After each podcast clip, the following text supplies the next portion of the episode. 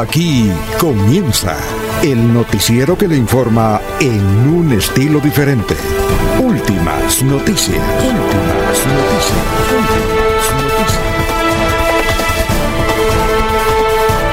La información analizada por los expertos, sin sesgos, explicada con detalles, sin tanta carreta. Últimas noticias por Radio Melodía, también por Facebook y YouTube Radio Melodía. Director Alfonso Pineda Chaparro.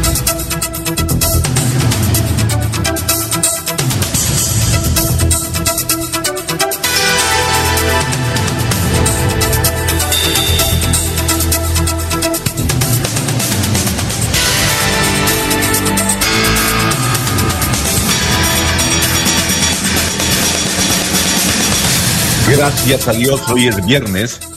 Hoy es viernes 5 de febrero del 2021. Nos abre el micrófono Arnulfo Otero Carreño para hablar por Radio Melodía 1080m, melodíaenlínea.com. Estamos por Facebook, estamos por YouTube. Son las 5 de la mañana, 4 minutos. Gracias por estar con nosotros. Inmediatamente en este viernes del amor, como le hemos mencionado, vamos a saludar a nuestros compañeros. Bienvenidos. Laurencio Gamba está en Últimas Noticias de Radio Melodía 1080 AM. Muy bien, son las 5 de la mañana, 4 minutos de Laurencio. ¿Cómo se encuentra? Tenga usted muy, pero muy buenos días. Algo muy buen día para usted, nuestros oyentes y quienes están en las diversas eh, formas de Radio Melodía. Alfonso, y nuevos compromisos adquirió ayer el presidente con Santander las instituciones educativas no, públicas no están preparadas para la alternancia. Y hoy recordemos que el gobernador se reúne con alcaldes del área metropolitana. Hacia el mediodía nuevas medidas se pueden tomar, Alfonso. Muy bien, eh, ya hay mucha gente en el perfil de Radio Melodía. Gracias. Los primeros son Gerardo Gómez Forero, dice buenos días. Alto Viento, Florida Blanca, Pensionados, Caja Agraria en sintonía. Gracias. Está también Gustavo Pinilla Gómez, igualmente eh, Jairo Macías, el ingeniero colombo venezolano, don eh, Ramiro Carvajal de Deportivos Carvajal, Aníbal Navas Delgado, gerente general de Radio Taxi Libres, que tiene el teléfono 634-2222. Estamos saludando muy cordialmente al médico homeópata, uno de los mejores de Colombia, Alex Alberto García, que tendrá los consejos como siempre un saludo para Benjamín Gutiérrez, para Jairo Alfonso Mantilla, Juan José Rinconosma, Lino Mosquera, Peligan, Pedito Galvis, Pablito Monsalve, eh, Walter Vázquez, la señora Miriam Díaz Pérez, eh, don Gerardo Navarro, gracias por la Y seguimos saludando a nuestros compañeros, a Jorge Becerra, dice, estamos desde Fresno, saludos, temperatura acá 8 grados, acá son las 2 de la mañana, 6 minutos, hace mucho frío, frío y en Nueva York un amigo me dijo que está en 3 grados. Muy bien. Cel, eh, Cleilia Torres, también desde el barrio San Miguel. Eh, Ríos 2, dice Ríos 2, los saludamos aquí desde Guatemala, gracias por la sintonía. José María Vesga dice, acercándome a Olival y rumbo a Puente Nacional con un hermano, pasaremos muy pronto por la tierra de Laurencio, su querido Cite. De regreso los visitaré para comprar unas orquídeas donde ¿Dónde las consigo, Laurencio? Necesito que Laurencio me diga dónde consigo orquídeas, dice don José María Vesga.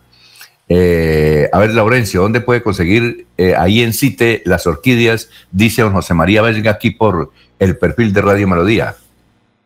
¿Laurencio? ¿Se fue? bueno. pueden conseguir de la familia eh, Camacho, Telles o ahí en CITE los ah, hay varias familias que pueden vender ese tipo de orquídeas. Ahí se venden mucho, yo Alfonso. Bueno, don José María. Eh, frecuentemente, frecuentemente se realizaba el Festival del Jardín ahí en Cite, Alfonso. Muy bien, entonces, eh, don José María, yo sabía que, que en Cite había mucha orquídea. El hombre que más le gusta las orquídeas y viene aquí a Santander por orquídeas es Gardiazabal. Gustavo Álvarez Gardia, ¿sabes? Es un hombre que dice, yo una orquídea y paro el carro y comienzo a divisarla en cualquier parte, inclusive en una foto. Dice, y él venía aquí al festival que hacían ahí cerca eh, bueno, de la Concha Acústica, Festival Nacional de Orquídeas. Bueno, entonces también nos escucha Liliana Ortega. Liliana Ortega dice que Bereña se encuentra aquí en la ciudad de Bucaramanga, gracias. En cabecera dijo, me ha agradado la forma como hacen noticiero, muy amable, muy gentil. Y más adelante seguimos saludando a nuestros compañeros y los mensajes que ya nos escriben. Sigamos entonces saludando a nuestro equipo virtual aquí en Radio Melodía. Jorge Caicedo está en Últimas Noticias de Radio Melodía 1080 AM. Hola Jorge, ¿cómo se encuentra? ¿Cómo se encuentra? Bienvenido. Hoy viernes, viernes del amor. Don Alfonso, muy buenos días. Como siempre, feliz de compartir con ustedes este espacio de Últimas Noticias. De poder saludar a todos los amigos que nos siguen a través de las diferentes señales de Radio Melodía, a través del 1080 AM, a través de YouTube a través de la señal en vivo del Facebook Live. Y en fin, para todos ellos, éxitos y muchas alegrías en este fin de semana que comienza. Como usted lo dijo, hoy es 5 de febrero, es el 36 día del año, el número 36, y ya quedan 329 días de este año 2021. Cifra, noticia en Santander relacionada con el coronavirus. Hemos llegado a los 85.156 casos positivos de COVID-19 en el territorio santandereano según el último reporte del Ministerio de Salud, en comparación con el día anterior, eh, hemos aumentado en casos y se reportaron 540 nuevos contagios. Se conoce que en las últimas horas fallecieron nueve personas en Santander, una mujer y ocho hombres, residentes ellos en los municipios de Florida Blanca, Bucaramanga, Girón y Socorro. Del total de casos en el departamento, 5.225 están activos, 76.407 personas se han recuperado del coronavirus y 2.984 han fallecido. Muy bien, eh, vamos a hacer el resumen de la noticia más importante y vamos a, a partir de hoy, a hacer un ensayo, vamos a tener un historiador que en dos minutos, un joven historiador que en dos minutos nos va a recordar las noticias más importantes del departamento de Santander y Bucaramanga eh, de hace 50 años, un día como hoy, un día como hoy, ¿cuál fue la noticia más importante hace 25 años en Santander? No sé si Jorge y, y Laurencio, si Vanguardia sigue recordando en, su, en su periódico impreso eh, las noticias más importantes que hubo eh, hace 25, 50 y 75 años, como lo hace el tiempo, no sé. bueno, Jorge no, porque en internet no sale y Jorge no compra nada de papel. Don Laurencio, usted que es un suscriptor de vanguardia, ¿cómo que todavía tiene todavía tiene esa sección? No, Alfonso, sí, todavía sale. Eso se encuentra con frecuencia ahí todos los días sale esa partecita. Bueno, que ya no es tan leída como antes, pero sí sale. ¿Cómo? Eh, ¿Qué decir, Jorge? ¿Cómo es que yo no compro nada de papel? Sí, claro, yo compro. El papel higiénico es fundamental, don Alfonso. No, yo digo, yo digo, yo digo en cuanto a periódicos. En cuanto a periódicos. Muy bien. Bueno, vamos a hacer un resumen de las noticias más importantes. Son las 5 de la mañana, 11 minutos. Bueno, ahí va. Mm, eh, tendremos noticias sobre la visita del presidente Iván Duque a Bucaramanga. No sé si él todavía está durmiendo acá o él se fue anoche, porque obviamente él termina más o menos a las 7 de la noche, hizo el programa desde el centro empresarial, ese que construyeron ahí en la, eh, en la calle 48 entre carreras 29 eh, y 28. Desde ahí, como usted lo dijo, eh, Jorge, fue el, el programa anoche. ¿Ustedes saben si el presidente ya, ya está en Bogotá o él viaja de noche o, pernotó aquí en la ciudad de Bucaramanga. Observen ustedes una cosa. Eh, una de las regiones donde más ha ido el presidente Duque ha sido el departamento de Santander por su amistad con Mauricio eh, Aguilar. Eh, Mauricio Aguilar, el gobernador de Santander, son muy amigos. Ellos hicieron una amistad en el Congreso de la República. Y eso el presidente el presidente Duque lo tiene muy en cuenta, esa amistad. Yo recuerdo que su padre, eh, de Iván Duque Escobar, y hablo mucho de Iván Duque Escobar porque venía mucho a Bucaramanga, lo traía Norberto Morales Ballesteros y él nos presentó a un grupo de periodistas a Iván Duque y hicimos, no una amistad de llamarlo, no, una amistad normal de conocimiento. Iván Duque venía aquí a Bucaramanga y yo recuerdo que en una de las, de las charlas que tuvimos ahí en el famoso Hotel Bucarica con unos periodistas, ahí estaba Rafael Serrano, estaban varios, estaba Pablo Vázquez, estaba Héctor Gómez, a ver, de, de aquella época. Y estamos hablando y Iván Duque yo recuerdo que dijo, lo más preciado que tiene el ser humano es la amistad. Dijo, cuando uno es buen amigo, es buen ser humano. Y yo siempre a mis hijos les, les recalco la amistad, ante todo la amistad. Si cada ser humano tuviera en cuenta eso, no habría guerras en, el mundo, eh, habría más cordialidad. Entonces suponemos, suponemos que Iván Duque le dio ese consejo a su hijo Iván, eh, a su hijo Iván, hoy presidente de la República, y él lo tiene en cuenta porque ha venido mucho al departamento de Santander no solamente lo hacía como senador de la República, como candidato y ahora como presidente. Y, llevan una amistad extraordinaria. bueno, pero eh, Alfonso. Sí. Entonces, eh, yo creo que, también pienso yo, que aquí, tiene mucho. Yo, aquí, atando cabos. Yo pienso que por eso, porque la gente le pregunta, bueno, ¿y por qué viene tanto eh, Duque a Santander? Yo creo que es la amistad, él conserva la amistad, seguramente las, eh, las sabias, los sabios consejos de su padre, ¿no? Quiero decir, don Laurencio, para seguir con los titulares de este resumen, cuando son las 5.14 minutos. Es que hay que recordar que el señor presidente también fue muy eh, de la mano con los congresistas santanderianos de su época, Lina María Barrera, Jaime Durán Barrera. sí, pero hoy este, estamos hablando de la amistad con, eh, eh, estamos hablando de la amistad con. Ayer ellos casi todos lo acompañaron. Con Mauricio. no, por eso. Sí, sí. Estamos hablando de la amistad y que recuerde, por ejemplo. Sí. Estamos hablando de la amistad que tiene Mauricio, eh, Mauricio Aguilar con Iván Duque, que es presidente de la República. Porque es que ahí, usted sabe que uno tiene amigos y a veces cuando llegan a cargos importantes ni pasan al teléfono. Pero Laurencio, déjeme, déjeme seguir con los titulares y luego hablamos de eso sobre la visita. Ah, yo le preguntaba a usted, Laurencio, o a Jorge, si el presidente pernoctó, como se dice, pernoctó aquí en Bucaramanga o ya está en Bogotá. Mm, ¿Laurencio tiene datos sobre eso, Jorge? Laurencio, ¿usted tiene datos sobre eso, Jorge? anoche escuché por aquí varios helicópteros como a las siete y media. No sé si estarían en vigilancia o recorrido hacia el aeropuerto. Jorge, ¿tiene algo? Jorge, es que tiene el micrófono, el micrófono tiene, lo tiene aunque apagado. Estaba, aunque estaba previsto que podría quedarse en Bucaramanga, don Alfonso, eh, la verdad es una información que por motivos de seguridad, dice eh, eh, el Servicio de Seguridad de la, de la Guardia Presidencial, no, no se puede terminar. Hubo un movimiento de, de, aeronaves, como lo dice Laurencio, durante la noche anterior, que se dirigían hacia el aeropuerto Palo Negro. No podríamos determinar si en alguno de ellos iría el presidente, pero estaba previsto que podría llegar a quedar en Bucaramanga.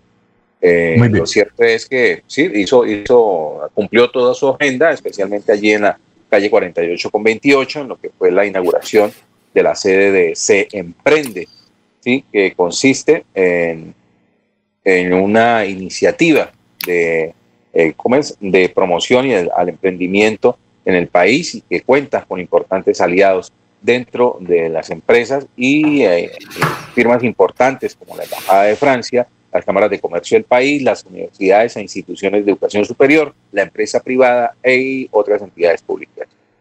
Muy bien, vamos entonces seguimos con la seguimos eh, con los otros titulares. Bueno, hoy es el día después de las 7 de la mañana o 8 comienza la reunión de los alcaldes, de el gobernador para ver si levantan o no el pico y cédula. Sobre eso tenemos eh, varios eh, datos. Los gremios del comercio piden levantamiento del pico y cédula. Tendremos a uno de los gerentes de los centros comerciales, y es el vocero de los centros comerciales, hablando sobre el particular.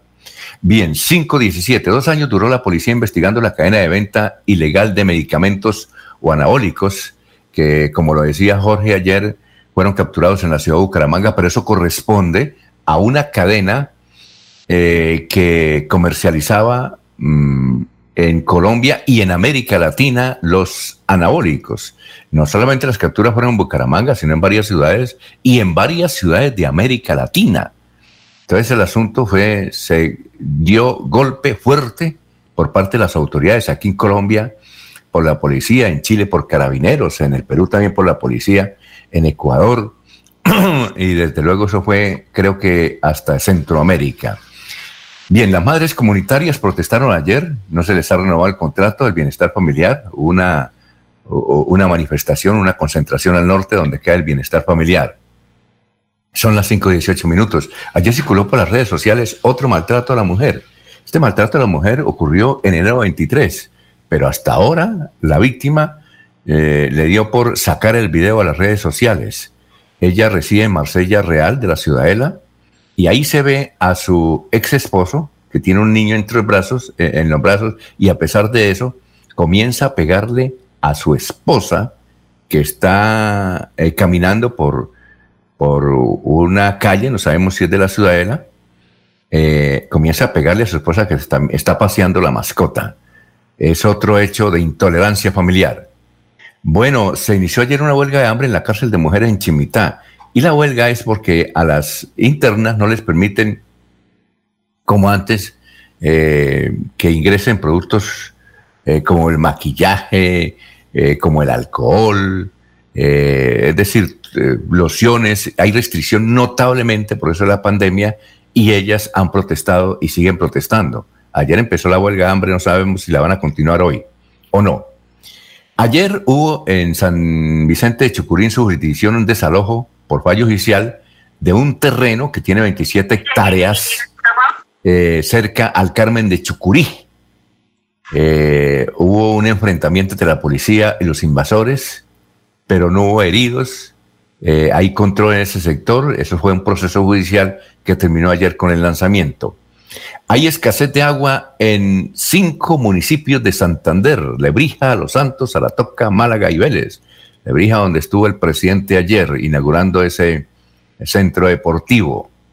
Bien, hoy a las 5 de la tarde en la sede de la Escuela de Trabajo Social de la UIS van a recordar el doble homicidio ocurrido hace un año. Eso fue el 7 de, febrero de hace, del año pasado, donde mataron, recuerdan ustedes, a dos jóvenes de Cimitarra.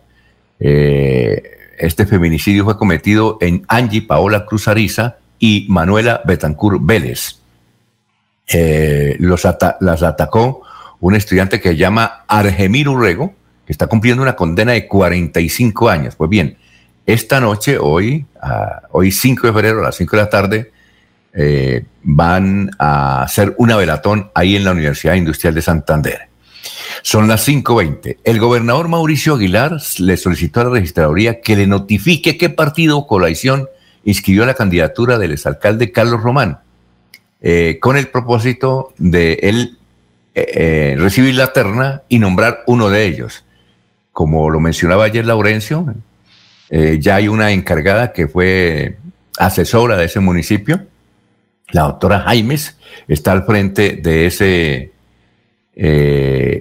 al frente de ese cargo. No sé, Laurencio, si ella ayer debutó, no, no la vi. Usted que la conoce, eh, usted sí la vio con el presidente, la, vio con el presidente Duque ayer, porque ayer entonces debutaba como alcaldesa encargado de Girón. Sí, señor, ella estuvo ahí en Palo Gordo, cerca al señor gobernador del departamento, creo que cerca también al alcalde de Bucaramanga. Entonces, y un dato adicional. Anoche, hacia las 7 y 30 de de la noche, el término, el presidente viajó a Cartagena, hoy estará en el departamento de Bolívar.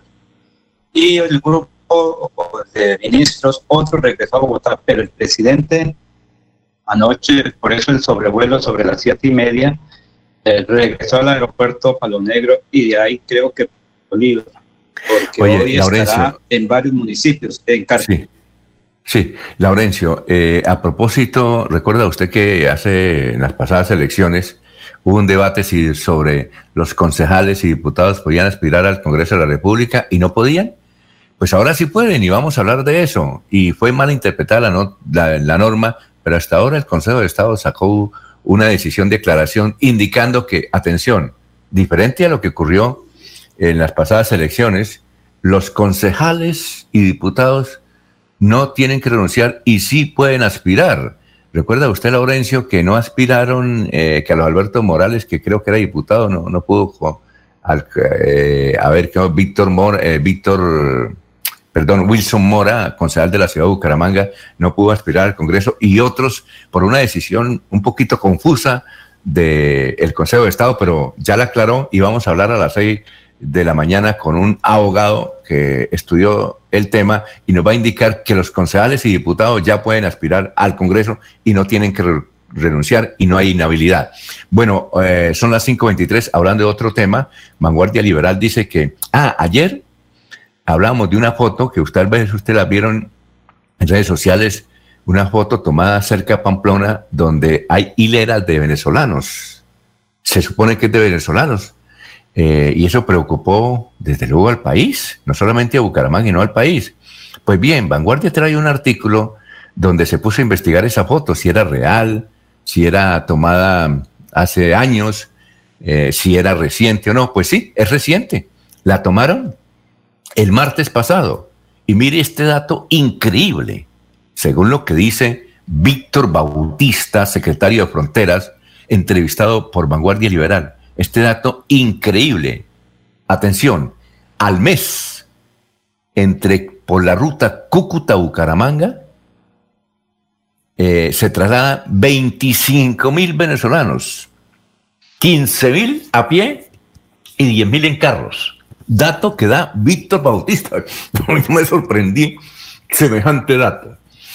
Bueno, y a nivel nacional la noticia más importante, mm, una de las noticias más importantes es que eh, ayer hubo un foro en el tiempo, un foro virtual en el tiempo, sobre el páramo de Santurmán. Se llamó Presente y Futuro de Sotonorte. Hubo, hubo conectados 5 mil personas. Y desde luego, lo que definió el foro es que la ida de Minesa, la sacada de Minesa de allá de ese sector, es una catástrofe económica y social para esa región. Eso es lo que más o menos uno puede captar del foro que se cumplió ayer en el tiempo, ahí está en el tiempo, lo pueden ver. Y otra noticia de carácter minero, Prodeco. Prodeco, que es una minera, se va del Cesar. Anunció que renuncia a sus títulos mineros. A través de un comunicado del grupo Prodeco, anunció que iniciará el proceso de devolución de sus títulos mineros eh, a la República de Colombia a través de la Agencia Nacional de Minería, ANM. Se va. Bien, a nivel internacional, la noticia más importante pues tiene que ver con las vacunas. Hay 106 millones de infectados y 104 millones de vacunados. Israel es el país que tiene el mayor número de habitantes vacunados, el 60%. Ayer cumplió el 60% de vacunados. Otra noticia internacional que tiene que ver con las vacunas. Pfizer firmó un contrato con el Perú para entregarle 20 millones de vacunas. Pfizer, contratillo. Ayer hablamos, el, nuevo presidente del Perú eh, hizo una locución presidencial anunciando esa noticia. Y empresarios brasileños le pidieron al Estado de Brasil permiso para comprar 33 millones de vacunas para sus empleados y ayudar a la vacunación. Eh, ayer en Inglaterra y en Estados Unidos hubo simultáneos eh, comunicados diciendo que el virus, coronavirus, tiene esta cantidad, cuatro mil variantes, cuatro mil variantes. Increíble. Bueno, eh, estaremos hablando de otras noticias, pero por ahora vamos a estrenar el Recorderis, la memoria de Bucaramanga, hace 25, 50 años. Aquí tenemos, vamos a empezar con hoy, con el doctor Carlos Augusto González, Carlos Augusto González Serrano. Él nos va a... Vamos a empezar. Esperamos tenerlos todos los días de la noticia más importante que hubo hace 25 años, la noticia más importante que hubo en Santander hace 50 años. Así que escuchemos al historiador, joven historiador, Porque cuando uno habla historiador, generalmente es de viejos. Dice, no, eso es un viejo. No, este joven. Gente que se graduó en universidad, estudió historia y le gusta seguir en el tema. Y entonces es, es muy bueno recordar, ¿no? Laurencio, seguramente noticias que cubrimos hace 25 años. 50 años no, porque todavía no estamos en el periodismo, estamos estudiando. Y usted era concejal en, en el municipio de Barbosa, concejal del... Oiga, usted era concejal del Partido Liberal, porque es que Laurencio, usted fue concejal de la mano de Tito Mundo Rueda Guarín y Tito era, eh, eh, era liberal. Me escribió un señor, no tengo el nombre acá, dijo, oiga, pregúntele si Laurencio empezó por el Partido Liberal. Laurencio, ¿usted empezó por el Partido Liberal? No, señor, yo siempre he militado en el único partido. En ese momento, el eh, señor Rafael Serrano Prada era congresista, muy amigo de Tito Mundo Rueda Guarín eh, también estaba el doctor Sedano González, Jorge, Agustín Sedano González, y nosotros fuimos tres concejales del Partido Conservador en Barbosa, Liro Suárez, el señor Santa María y yo por el Partido Conservador, y todo el mundo rueda tenía creo que tres concejales y un cuarto del sector liberal que se nos dio y teníamos la mayoría en el Consejo de Barbosa. Eso se llama una coalición gobierno y logramos elegir el primer alcalde popular del momento y ahí también me lograron sacar porque yo logré apenas 70 votos cuando quise ser reelegido. Por eso me vine a estudiar periodismo. Ah, bueno, perfecto. Entonces vamos a escuchar a Carlos, eh, a Augusto eh, González sobre esta, eh, la noticia histórica de hace 50 años. Escuchémoslo. Buenos días a todos. Esto fue noticia en Santander hace 50 años. En Bucaramanga protestan por alza de precios. En favor de un plebiscito de protesta contra el alza en el nivel de vida se pronunció la Unión de Trabajadores de Santander Ultrasan. El pronunciamiento de la gremiación obrera fue redactado en los siguientes términos en representación de la clase trabajadora y en cumplimiento de los postulados del movimiento sindical libre y democrático en la lucha por la defensa de los derechos y la reivindicación del pueblo trabajador, expresa y eleva su más enérgica protesta por las medidas antiobreras e impopulares que el gobierno viene aplicando, abdicando como siempre en favor de la clase capitalista, de los poderosos económicamente y de los explotadores del pueblo. Muy bien, oiga, Laurencio, ¿sabe quién firmaba ese comunicado? Ese comunicado. Eh, lo, don Luis Triana. Mire, sí, lo exacto, acertó. Lo, lo firmaba Antonio Beltrán Ballesteros. Don Luis Triana Arenas. Eh, también lo firmaba eh, como secretario general Alcides Antonio Jauregui Bautista, quien nos escucha en Los Llanos. Ah, ¿Se acuerda de Alcides Antonio Jauregui? Ahora es periodista. Era secretario general. ¿Y sabe dónde quedaba eh, así se llamaba, Ultrasan, Unión de Trabajadores de Santander, que va ahí en la carrera 11 con calle 41, ahí donde empezaba con una droguería. Noticias de hace 50 años. Y mire, las protestas eran por, por precios, ¿no? Eh, era gente manifestando porque cada año, por este tiempo, pues se elevaba todo, pero todo, todo. Y, una, y el índice de inflación era bastante bastante grande. Muy bien, vamos eh, eh, a una pausa. Estamos en Radio Melodía. Son las 5 de la mañana, 31 minutos. Estudia en Uniciencia y obtén el 10% de descuento en tu matrícula.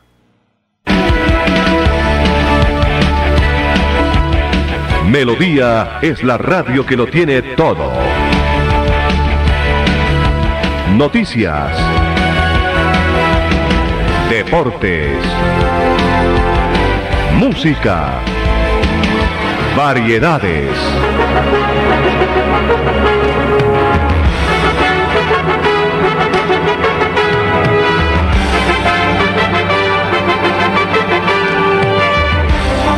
Melodía La Grande. Es momento de continuar con tus sueños Especialízate en Derecho Constitucional en Uniciencia, con docentes magistrados, planes de financiación, posgrado interdisciplinario. Inscríbate al 630-6060, extensión 1028, y este 2021 obtén un nuevo logro en tu vida profesional.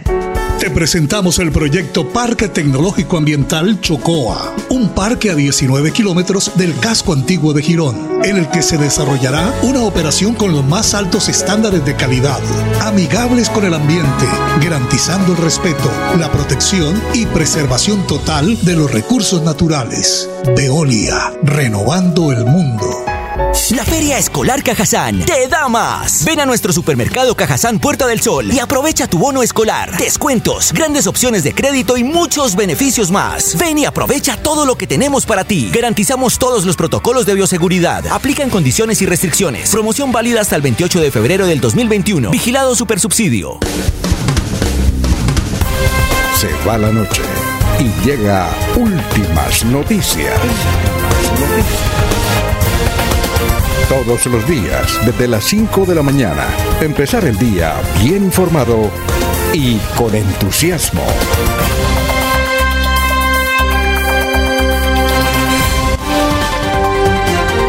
Alfonso Pineda Chaparro está en Últimas Noticias de Radio Melodía 1080 AM. Son las 5 de la mañana, 33 minutos. Vamos con el obituario. Obituarios recientes en San Pedro. Israel Aguilar Gómez, cenizas presentes. Nadime Caterine González Ochoa, cenizas presentes. Leonel García Amaya, eh, cenizas presentes. Orlando Humberto Cabeza Zanabria, cenizas presentes. Miguel Otero Rivera, cenizas presentes. Mayerly Pavón Núñez, eh, cenizas presentes. En Los Olivos está Javier Arturo Ortiz Ruiz. Oiga, Laurencia, falleció, no sé, Jorge, un hombre que fue funcionario de la gobernación de apellido Vega, primo, no recuerdo el nombre, primo de Ignacio Arturo Vega Gutiérrez, hombre que llevaba bastante tiempo en la gobernación.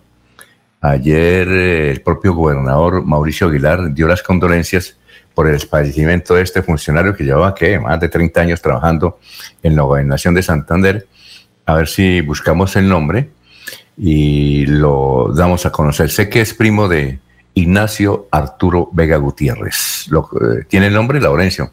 Tal vez era amigo suyo. No, ahorita no lo tengo aquí. Bueno, no, pero sí creo que conocí un buen eh, funcionario en la gobernación de Santander. Recuerdo cuando eh, fue diputado Ignacio Arturo, Ignacio Arturo, pues él estaba muy pendiente de su pariente ahí para cuando hacía los debates en la Asamblea del Departamento de Santander. Bueno, vamos eh, con los eh, oyentes. Héctor Hernández Mateos dice buenos días, hoy viernes de la amistad. Lo más preciado es una buena amistad, ¿sí? Señor, hablábamos de lo que eh, el sentido alto de amistad que tiene el presidente Duque. Gustavo Pinilla Gómez dice, aquí por Girón pasan más de mil personas caminando hacia Barranca Bermeja. Luz Marina Cárdenas Plata, buenos días, Radio Melodía. José Arturo Díaz nos escribe desde Cimitarra. Mm, calor, ayer hizo 40 grados en Cimitarra. Dijo, no utilizamos la cocina para nada. Los huevos eh, se cocían con el calor de Cimitarra. Muchas gracias, muy amable. Bueno, vamos con noticias. Ah, pero antes tenemos que decirles que ayer hubo una conferencia, tremenda conferencia, tremenda conferencia de prensa la dio Alechar. Está haciendo política, aquí nomás, a tres horas de Bucaramanga, en Aguachica.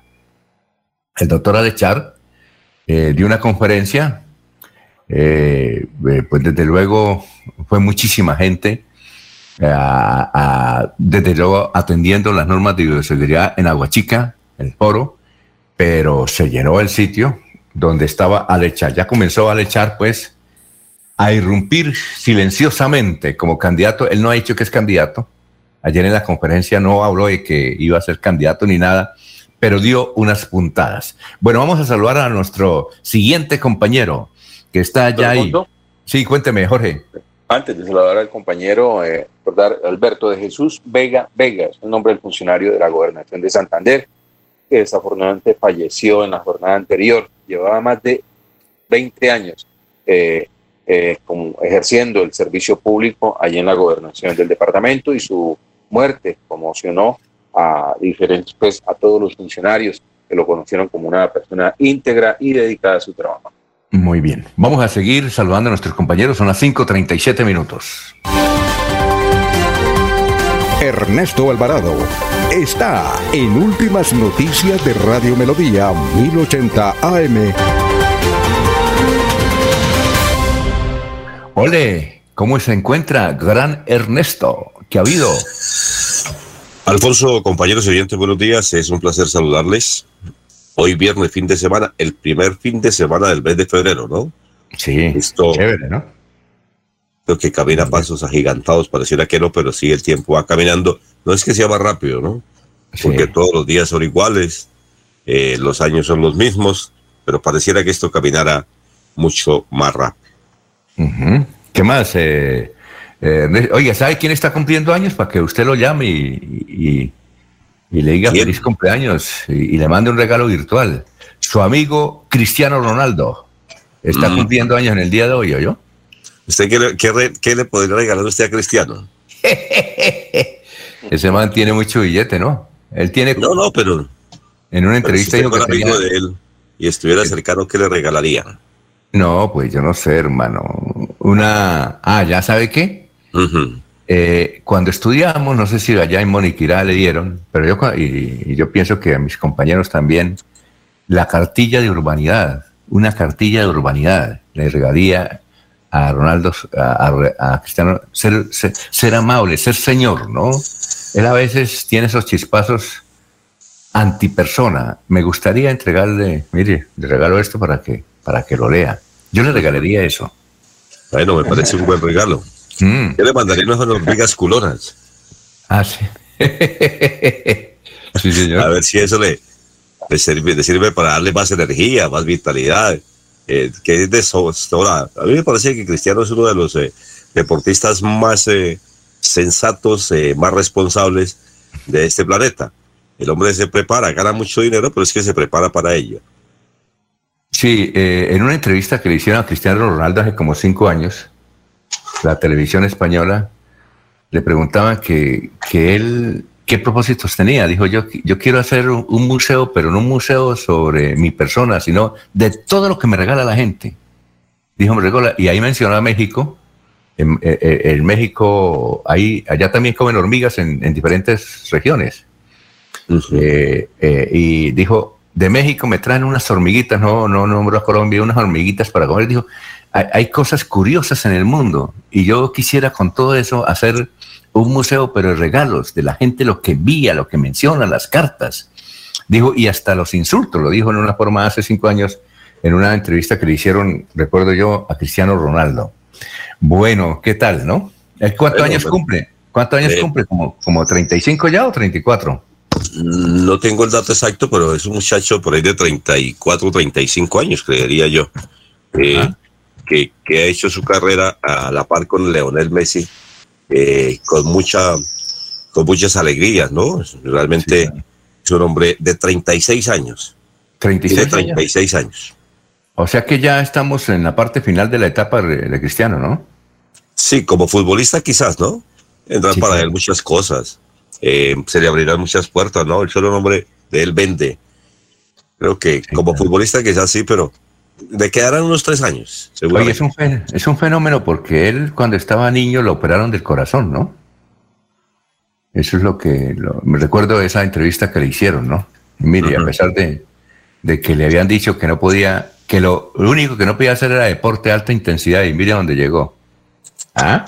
Parece que la constancia de él y el sacrificio lo, lo han llevado a eso. Como, creo que es un ejemplo, ¿no? Para los deportistas en el mundo, de, trabajo, de dedicación, de entrega, que es lo que a un poco Alfonso. se ve ahora. Iba a Eh, decir, los-. No, eh, con los saludos a don Ernesto. Esto, quien se encuentra también de cumpleaños en este día y es un asiduo oyente de, de Radio Melodía a través de nuestra señal digital, es el alcalde de Puerto Wilches, Jairo Toquica Aguilar. Hoy está cumpliendo 38 años. Ah, casi igual que, que Cristiano Ronaldo. Y también es deportista Jairo Totica. No, no sabría decirles a respecto de... Ah, bueno. No, no, no distingo. Joven, joven. ¿Y Sí, qué sí. le mandaría de de regalo al alcalde? ¿Al alcalde? No, ya le mandé a Felipe hace un año. o sea, le salió muy bueno el regalo. bueno, los que, los, que, los que no saben, Felipe es el hijo, es uno de los mejores fotógrafos que tiene Santander. Felipe, el hijo de, de Jorge, es un gran, extraordinario fotógrafo. Ajá, o sea, le salió muy bueno. No, es que siempre ha sido uno de los mejores fotógrafos. No, no, no, efectivo el regalo. No, no, no. Estoy hablando de efectivo el regalo, Jorge. Para que vayamos aprendiendo. ¿eh? Sí. O sea, no es el regalo, sino la efectividad del mismo. Bueno, y, y, el Atlético Bucaramanga cuándo juega, don Ernesto? Bucaramanga juega el lunes eh, contra la Equidad. El partido será sobre las 8 de la noche, lo, aparentemente. Eh, ahora dice la página de la Di Mayor que se puede ver por las dos plataformas que tiene Win, por la Win normal y Win Sport Más. Eh, esperamos que los muchachos del Atlético Bucaramanga y Guillermo Sanguinetti tengan la actitud que mostraron contra el América de Cali, que no se haya quedado en eso, que es que hay jugadores que escogen partidos, ¿no? Esperamos que eso no sea así y que por lo menos la actitud se demuestre frente contra el partido de la equidad, que será, el, repito, el próximo lunes. Oye, Ernesto, eh, viendo los convocados del doctor Rueda de la Selección Colombia para sus próximos partidos, y eso casi siempre ha sucedido. Mientras yo me conozco, eh, casi cuando hacen convocatorias de fútbol no meten a nadie del Atlético Bucaramanga, a nadie del Atlético Bucaramanga. Eso no es ahora, eso es de siempre. Yo no sé si a Papo Flores hace 50 años lo convocaron en alguna oportunidad, pero, pero vemos equipitos o, bueno, equipos que no son tan grandes que le convocan tres o cuatro jugadores, dos jugadores. Eh, en esta oportunidad vi que hasta la Equidad, que es un equipo nuevo, le convocan jugadores. ¿Por qué, Ernesto, los del Atlético, es que son tan malos o es que no están en la rosca? No, pues eh, quizás eh, no han dado muestras de estar en la selección Colombia, alguno de ellos, pero, pero muéstrame la nómina hoy que tiene Bucaramanga, ¿usted a quién llamaría? No, pues que no los conozco. usted es el técnico, entonces dígame a quién llama. Por eso, yo no los conozco. Yo, yo, no los conozco. No, no conoce los jugadores del Atlético Bucaramanga. No, no sé, usted me, usted me pregunta, me dice, eh, yo, no, yo no sé quiénes son. No, usted sí sabe quiénes son. No, sabe que no, sabe que no. usted, los tiene ahí debidamente codificados, pero creo que. No, no, sabe, que no, sabe que no. Antes sí, hace unos 40 años yo me, salía, me sabía la, la, la, alineación del Bucaramanga de memoria, pero ahora no. Oiga, por eso, ¿por qué no convocan y, y, a ver, ¿cuánto hace que no convocan a un jugador del Atlético Bucaramanga a la selección Colombia? No, que yo recuerde, no, no muchos años. Sherman, creo que fue Sherman el último. ¿Él ha estado en la selección, Sherman? No, no lo recuerdo si lo convocaron. Quizás por allá un microciclo a Sherman. Sí, sí, claro. Como los jugadores que están eh, llamando hoy, o que llamaba el técnico Reinaldo Rueda, fueron 23 jugadores, de los cuales creemos, creería yo que no van a ser más de tres que por lo menos en este partido contra Brasil eh, estén eh, presentes, que a, propósito de ese partido va a ser el 26 de marzo a las 5 de la tarde en la ciudad de Barranquilla. Pero creo que los jugadores que llamó, quizás tres, estén ahí porque la nómina que tiene Colombia por fuera es muy amplia y seguramente que son los que van a jugar. Pero bueno, eh, no, no, no tenemos, es que realmente en Bucaramanga hoy por hoy no hay un jugador para llamar a la selección Colombia. No lo, no lo ve, no lo ve. Bien. Esto, Ernesto, vamos con noticias antes de irnos a unos mensajes, son las 5.46. Te digo que en el departamento de Santander ayer se registraron 500 nuevos casos de COVID-19 eh, nueve fallecidos, volvió a bajar la cifra, para un total de 85.156.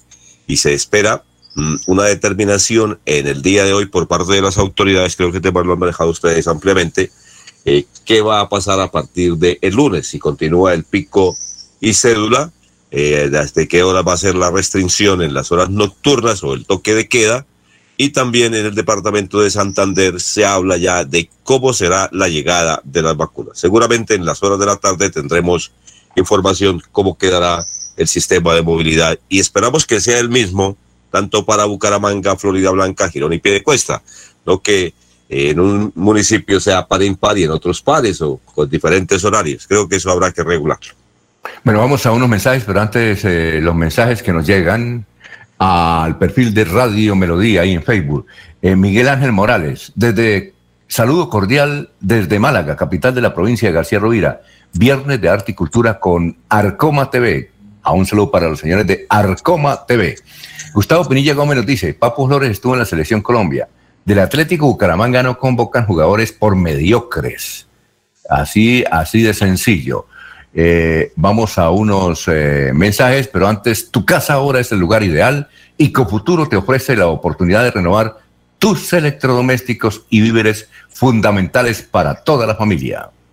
Para seguir adelante, CopFuturo te ofrece crédito educativo en línea. Ingresa a www.copfuturo.com.co y solicítalo de una manera fácil, rápida y segura con la mejor tasa. Atención telefónica 318-717-3270 y 317-404-6430. CopFuturo, construyendo sueños de progreso. Bueno, y hay otras noticias también positivas en el departamento de Santander. Estudia en Uniciencia y obtén el 10% de descuento en tu matrícula. Administración de empresas, contaduría, ingeniería de sistemas, ingeniería industrial y derecho. Inscríbete al 630-6060 o al 317-667-0986. Y este 2021 comienza tu proceso universitario. Se va la noche y llega últimas noticias. Todos los días, desde las 5 de la mañana, empezar el día bien informado y con entusiasmo.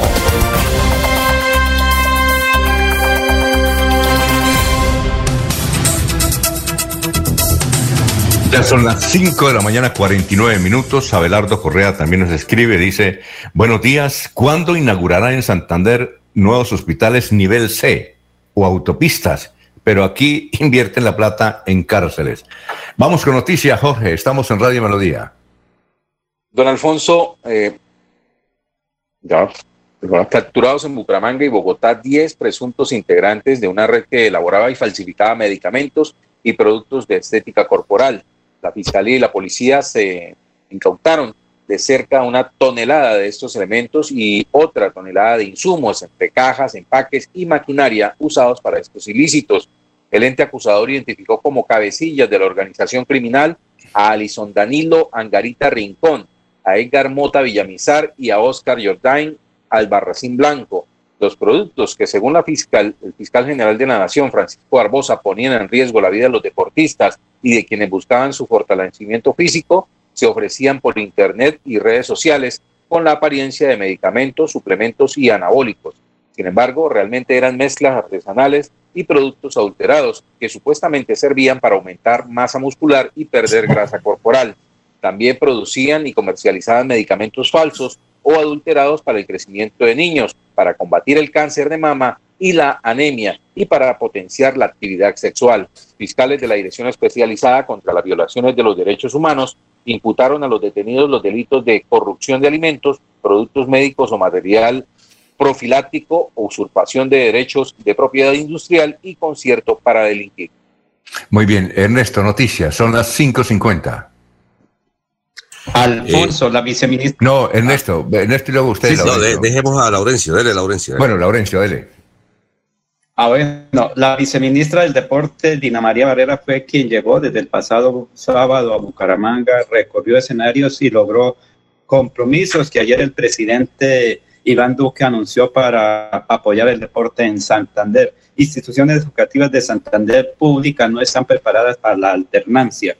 El gobernador de Santander, Mauricio Aguilar Hurtado, le agradeció al presidente por su vinculación con diversos proyectos en Santander y a las 7 y 30 de la mañana es eh, la reunión de alcaldes del área metropolitana con el gobernador en el PMU para definir qué se va a hacer. Mónica Ruiz Álvarez, gerente encargada de PM, y William eh, Giraldo, vicepresidente de Generación de Energía, son las entidades que vienen impulsando Ituango, por cuanto en el futuro Santander va a tener eh, energía que será generada en ese sector Precisamente EPM es la dueña de la empresa electrificadora de Santander. Aquí está este informe sobre generación de energía. Quiero compartirle al país un hito importantísimo que está ocurriendo hoy en Ituango. Estamos instalando la primera virola de la primera máquina que va a generar la energía, que va a garantizar la seguridad energética del país. Eso garantiza que vamos con el cronograma de ejecución de obras, garantiza que vamos a entrar en el 2022 cumpliéndole al país ese compromiso que tenemos con ustedes, los colombianos, de tener una muy buena energía. Seguimos trabajando todos juntos para entregarle al país la energía que necesita, para garantizar la seguridad energética. Hoy es un día muy importante para, para EPM, para el país y para el proyecto hidroeléctrico de Ituango porque empezamos a montar, digamos, la primera unidad de generación de Ituango. Son tres virolas, están pegadas, están juntas y miden 6 metros de longitud, 6,2 metros de diámetro.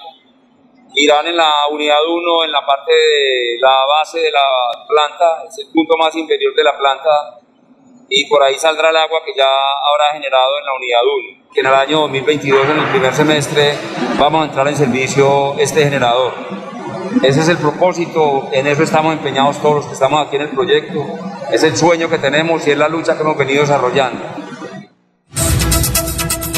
Muy bien, son las 5.53. Don Ernesto, noticias a esta hora. Hay que decir que se espera con gran expectativa la ampliación del tercer carril sobre el sitio de Papi Quiero Piña, una obra que realmente ha estado empantanada hace muchos años, pero que parece será una realidad durante los próximos meses. Dicen las autoridades que en junio se estará entregando al servicio este sector que permitirá una mayor movilidad sobre el Florida Blanca. Esto permitirá que se pueda ingresar con más facilidad a la ciudad dulce del departamento de Santander y además que los vehículos que van rumbo hacia la capital de la República se puedan desplazar sin ningún inconveniente.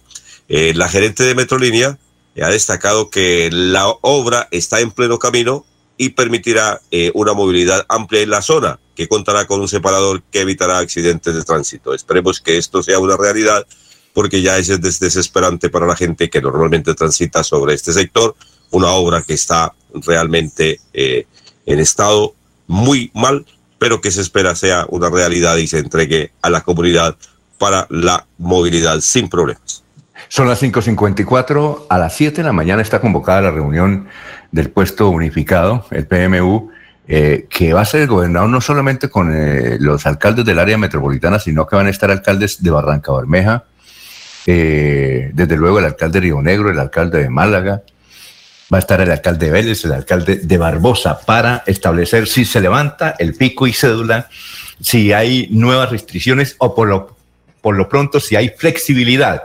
Aquí tenemos, ayer se reunieron los gerentes de los centros comerciales del área metropolitana y nombraron como vocera a la doctora Marta Bautista. Ella es la gerente del centro comercial Cañaveral. Y desde luego, eh, con el doctor Alejandro Almeida, que es el director ejecutivo, pues hablaron de los planteamientos al señor alcalde y a los alcaldes para ver cómo se puede. Ellos tienen una idea y vamos a presentar a la joven dinámica gerente, a quien le enviamos un saludo del Centro Comercial Cañaveral, la doctora Marta, Marta Bautista, cuál es la propuesta que tienen, porque es muy importante la reunión. La reunión, ¿por qué? Porque eh, eh, la economía necesita reactivarse y una economía no se, no se reactiva cuando hay pico y cédula. Jamás se puede reactivar así, porque la gente tiene restricciones para sus operaciones bancarias, para entrar a las grandes superficies y pues la gente prefiere salir el día que le toque el pico y cédula. Aquí escuchamos entonces a la doctora Marta Bautista, gerente general del Centro Comercial Cañaveral y una de las voceros de ese gremio aquí en el área metropolitana. Bueno, nos hemos unido todos los centros comerciales de Santander. Hoy estamos acá representando eh, cantidad de marcas, de empresas, estamos siendo la voz de toda esa fuerza de ventas, de los empresarios, de los dueños de los locales, eh, para decirles que por favor hay que quitar la medida del pico y cédula. Esa medida confunde, esa medida no deja que la gente vaya a los parques infantiles, que disfrute de un restaurante, de un bar en este momento es el autocuidado y aunado a eso, pues que el toque de queda inicia a las 12 de la noche con terminación a las 5 de la mañana. Solamente eso estamos pidiendo y seguimos comprometidos como lo hemos hecho desde el principio, desde que se decretó la emergencia. Nunca hemos bajado la guarda y no lo vamos a hacer. Ahí estaba la doctora Marta, la doctora Marta. Y hay que indicar que en el mundo, según los datos que tenemos de la Organización Mundial de la Salud, ha bajado un poco el nivel de contagios, pero sobre todo el nivel de contagios, más el nivel de, de, fatalidad, como le siguen.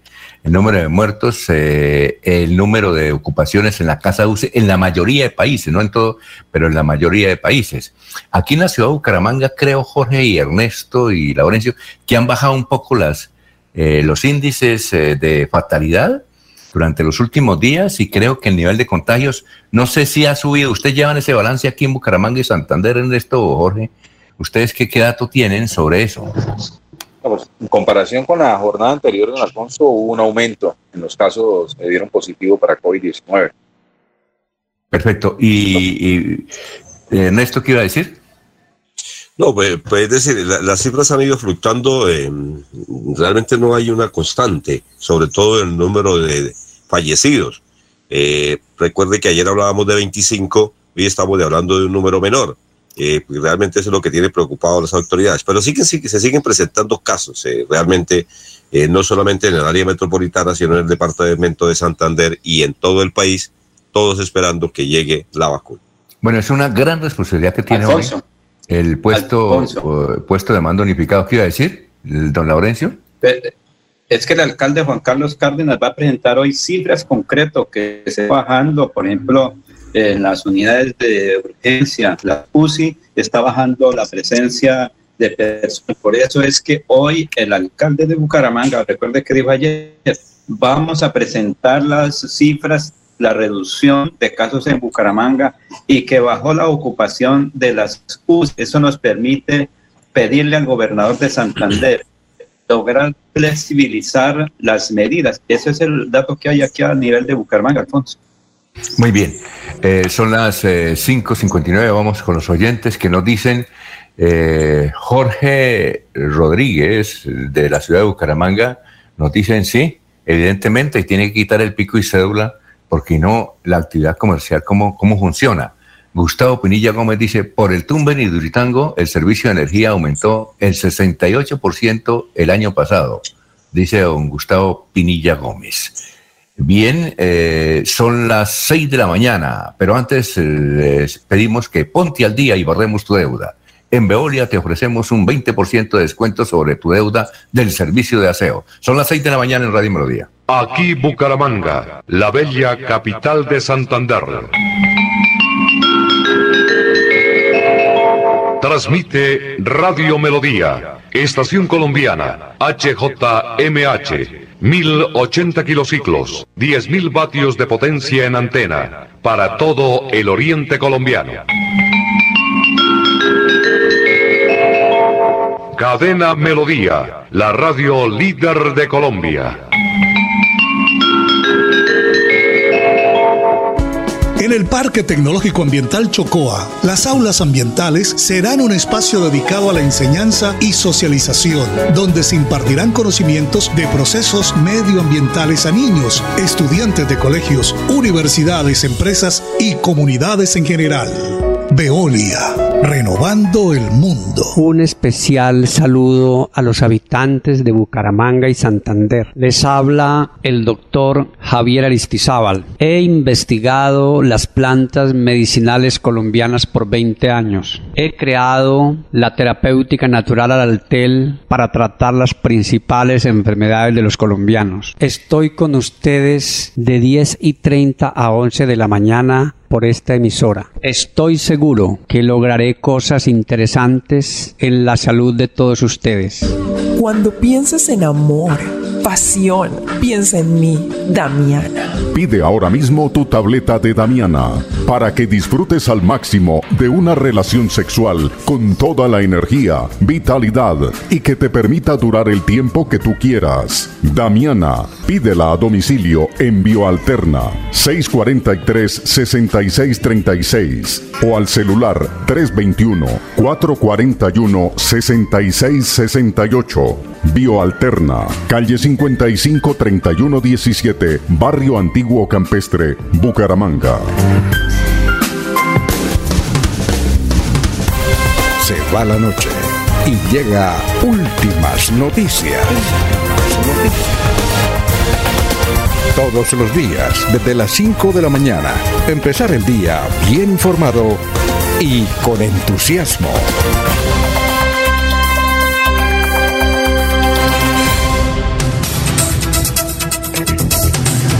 Muy bien, estamos en Radio Melodía, son las 6 de la mañana, dos minutos, seis y dos minutos. Eh, Bernardo eh, Díaz nos escribe aquí de la ciudad de Bucaramanga. Eh, nos escriben del periódico El Frente, don Álvaro Angarita nos envían el periódico hoy. Los titulares son, Guillermo, gobierno de Duque invertirá más de 44 mil millones en el deporte para Santander. Red Nacional se emprende, se activó en Bucaramanga. Después de 30 años, ampliaron cárcel de Palo Gordo en Girón. Ah, bajaron cifras de contagio de COVID-19 en Colombia. Y hay un titular del, mm, del editorial hoy de, de El Frente. El titular es sacado, pienso yo, de una de las reflexiones que hacía un oyente ayer, el señor Espinel, aquí por, por el perfil de Radio Melodía. El titular del frente hoy está muy bueno, dice, mientras en Santander inauguramos cárceles, en Antioquia y Atlántico inauguran autopistas. Eso es lo que, lo que dice acá eh, esta edición del periódico El Frente. Es una, es una buena reflexión. Bueno, eh, queríamos hablar con uno de los abogados que ayer nos dijo que quería hablar del tema, pero lo llamamos y está en buzón. La noticia es esta. El Consejo de Estado aclaró una, un fallo del 2016. En el 2016 nadie sabía eh, si ese fallo del Consejo de Estado establecía que los diputados y concejales no podían ir al, eh, ¿a qué? Al Congreso de la República, porque estaban inhabilitados. Y casi ninguno, en ningún país, en ningún departamento, alguien se le midió por, por miedo, por falta de claridad de la norma. Yo recuerdo que ustedes nos escuchaban hablar del tema. Por eso es que aquí en Santander muchas curules no se pudieron concretar. Por ejemplo, Wilson Moore era concejal, era presidente del consejo, y todo indicaba que iba a aspirar al Congreso de la República por el Partido Liberal. Eh, en la Asamblea del Departamento de Santander había varios, entre ellos Carlos Alberto Morales, que tenía una votación espectacular, no pudo aspirar al Congreso de la República porque aparentemente lo inhabilitaba. Pues bien, eh, cinco años después, es decir, del 2016, ahora en el 2021, el Consejo de Estado sacó eh, una aclaración. El Consejo de Estado sí se demora, ¿no? Eh, María. Una aclaración indicando que sí, que los concejales y diputados pueden aspirar automáticamente, como antes, a ser candidatos al Congreso de la República, a la Cámara y al Senado. no tienen que renunciar ni nada están totalmente habilitados, pueden seguir ejerciendo eh, eh, su curul y pueden aspirar, pues obviamente, si salen elegidos congresistas, pues tendrán que renunciar. Pero bien, eh, será entonces el viernes que hablemos con el abogado, porque él fue el que nos llamó que quería hablar del tema y ahora, y ahora no lo pueden hacer. Yo creo, yo creo que Laurencio y Jorge y Ernesto recuerdan esos episodios si mal no estoy. Pero ya la decisión está de que sí pueden aspirar al Congreso de la República, no tienen que renunciar. Es decir, los actuales. Alfonso. por ejemplo, el, doctor Luis Eduardo Díaz Mateus no tiene que renunciar a la Asamblea del Departamento de, de Santander. Si lo quiere hacer, hágalo. Pero no tiene que renunciar, según lo que nos mencionaba ayer el abogado. ¿Qué iba a decir, don Laurencio? Es que fue reglamentada la ley o la norma de la reforma política. Pues en el pasado la situación era muy compleja porque varios congresistas perdieron su credencial. Recordemos lo que hace el doctor ah, eh, Carlos Alfaro Fonseca. Es todas esas cositas que dejan por ahí abiertas y después se pueden solucionar con la pérdida de la credencial. Pero es que el problema está, si empleados públicos o servidores públicos, finalmente la logró y la reglamentación de la ley determinar que los diputados y concejales no son servidores públicos, no, no recuerdo bien el tema cuál es, si son empleados o servidores públicos, pero que a ellos no los cobija esa norma, por, lo, por cuanto sí pueden aspirar, entiendo, deben renunciar el día que se inscriben, y eso sí, si van a cambiar de partido tienen que hacerlo un año antes, pero si van a estar en el mismo movimiento partido político, el día que renuncie como diputado, como concejal, pues se inscriben, siempre y cuando le den el pacisalvo del partido que tenga igualmente en la asamblea, porque ellos renuncian a, la credencial, a su cargo. Hay, hay, otra cosa también que nos decía el, diputado, y eso quería hablar, es que, atención, los funcionarios que quieran ser, los funcionarios que quieran ser candidatos al Congreso, tienen que haber renunciado en agosto o en septiembre, es decir, el año pasado. Ya no pueden entonces aspirar porque era un año seis meses antes de la, de, la inscripción, es decir, seis meses antes de inscribirse, eh, para el asunto de la inscripción, del periodo de inscripción, es decir, las, las, las elecciones son en marzo del año entrante, entonces, no antes... El 13 de marzo. De tener, pero seis meses antes de, o sea, seis meses antes de las elecciones, deberían renunciar. Eh, es una norma ahí que estableció el Consejo de Estado sobre algunos funcionarios de talla importante que quieren aspirar al Congreso de la República, están inhabilitados si no renunciaron en agosto o en septiembre. De eso él iba a hablar, porque había confusión. Mire, y la norma eh, que nos envía aquí un oyente es concejales y diputados sin inhabilidad para ser congresistas la Sala de Consulta y Servicio Civil del Consejo de Estado levantó la reserva alrededor de un concepto emitido indicando que la inhabilidad para ser congresista de quienes ejercieron funciones públicas, autoridad civil o política durante los últimos 12 meses previa a su elección no cobija y no cobijará a concejales y diputados. Ahí está pues. Bueno, vamos con más noticias. Ernesto, noticias a esta hora. Estamos en Radio Melodía. Continúa la preocupación del departamento de Santander por la llegada masiva de amigos del vecino país. Dicen las autoridades que a diario están llegando un, eh, perdón, que mensualmente están llegando 25 mil personas a este territorio. Algunas se quedan y otros van de largo. Pero sí, eh, algunas eh, fotos que han empezado a circular en redes sociales muestran el desplazamiento a pie que se cumple entre Pamplona y Bucaramanga, en la que se ve gran cantidad de personas recorriendo este sector, lo que quiere decir o significa que continúa muy preocupante la situación en Venezuela. Esta foto que ha circulado eh, nos da para pensar que es muchísima la gente que está llegando, incluso sobre el sector de la carrera 27, cuando tenemos la oportunidad de transitar, se ven grupos hasta de 40 personas de venezolanos que no sabemos qué rumbo llevan. Ayer justamente publicamos en Twitter esa foto eh, sobre una hilera aparentemente tomada en, cerca de Pamplona, en la carretera Pamplona-Bucaramanga, y donde había a cada lado de la carretera una hilera de gente. Entonces nosotros escribimos que eran venezolanos. Alguien nos llamó y nos dijo, no, esa foto es vieja, y eso no corresponde a Pamplona.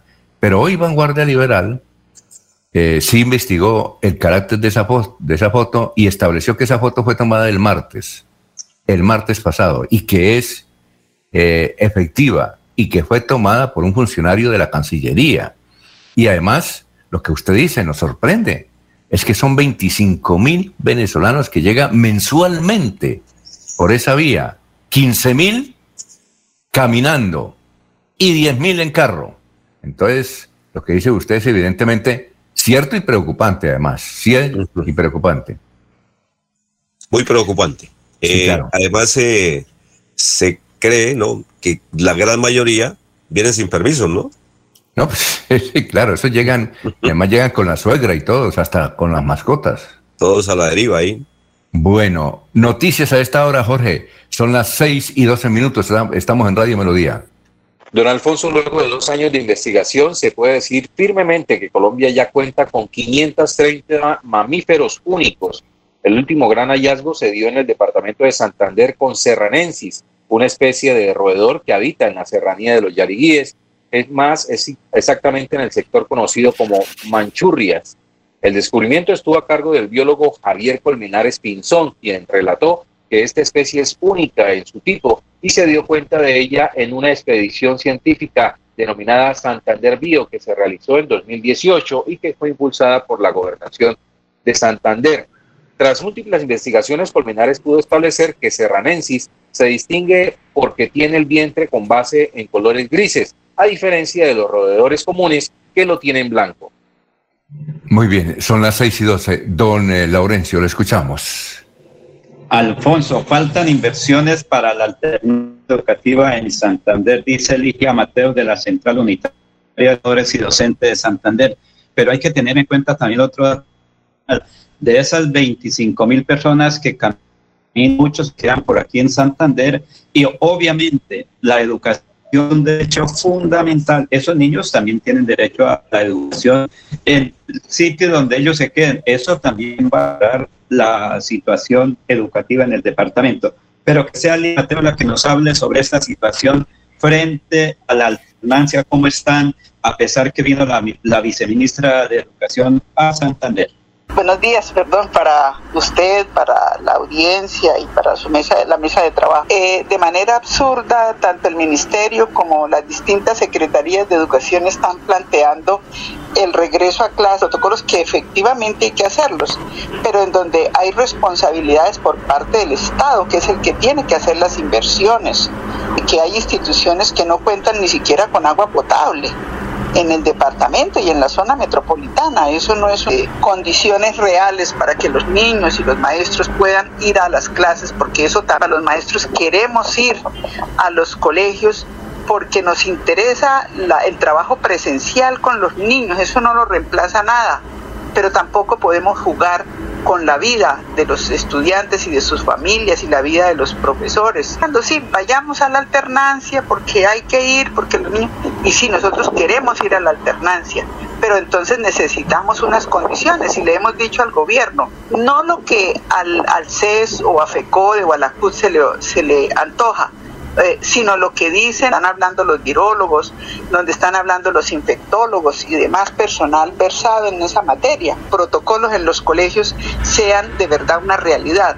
¿Qué hizo Bucaramanga, por ejemplo, con los protocolos? Sí, elaboró unos protocolos y a cada colegio le mandó los protocolos, pero coloca como responsables de eso a los directivos docentes y a los docentes, o sea, y a los padres de familia, que son quienes tienen que eh, en últimas responder por, por los niños que se contaminen. Por papá no el papá sí puede decir no listo que el niño vaya al colegio pero después de que está ahí es responsabilidad del, del profesor y de los directivos docentes. Nos parece un acto de mucha irresponsabilidad por parte del gobierno. Sí queremos ir a trabajar pero en unas condiciones realmente donde haya protección que las familias y sobre todo cuando han quedado tantas personas sin trabajo tantas familias sin trabajo porque se han quebrado las pequeñas y medianas industrias, que haya una lo que hemos llamado renta básica, que la gente tenga por un tiempo unos ingresos por parte del Estado, pero no 80 mil pesos para qué, porque eso es una, eso es una ridiculez.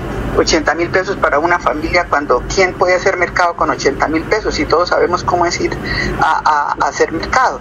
Entonces, que haya mínimamente un salario mínimo para cada familia que está en esas condiciones y los niños puedan estar eh, en sus casas con sus papás, porque lo que la gente sale a protestar es porque, claro, eh, con hambre, más la pandemia, pues eh, la gente se desespera, pero no ha habido protección ni para los vendedores ambulantes, ni para ninguna de esas personas, que en su gran mayoría los niños son los niños que van a nuestras escuelas, son nuestros alumnos. La viceministra vino ahí a, a Girón, pero todos supieron cómo fue eso. Entonces, ¿y cuántos fueron los niños que fueron? Es la bulla, pero la verdad, las condiciones no existen. Y, eso que van a los colegios donde medianamente están pintados, porque hay muchos colegios en donde eh, las baterías sanitarias son un desastre, eh, y, y, son los colegios públicos. Agradecemos de manera muy especial a los medios de comunicación que se han portado muy bien, han sido muy solidarios y responsables en esto, en este problema de la vida de toda la sociedad, porque es eso, la salud y la educación es de todo el pueblo y nos corresponde velar por nuestros niños, que son el futuro del país, a todos. Muy bien, son las 6 de la mañana, 17 minutos. Vamos con los mensajes. Reinaldo Atuesta nos escribe: Los venezolanos desplazaron a los vendedores colombianos de chazas, cuidadores de vehículos y vendedores de los semáforos también. Y aquí en el Parque de los Niños colocaron ahí abiertamente una peluquería.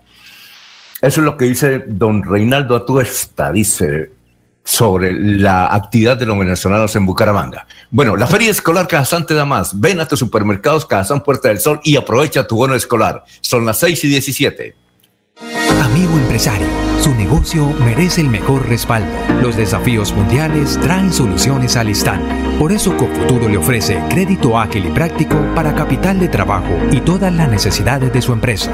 Informes 317-439-9483 y en www.cofuturo.com.co. Cofuturo, construimos sueños de progreso. Bien, y continuamos con noticias positivas. Tu sueño debe continuar. Especialízate en Derecho Constitucional en Uniciencia. Docentes maestrados, interdisciplinaria, planes de financiación. Inscríbate al 630-6060, extensión 1028. Y este 2021 obtén un nuevo logro para tu vida profesional.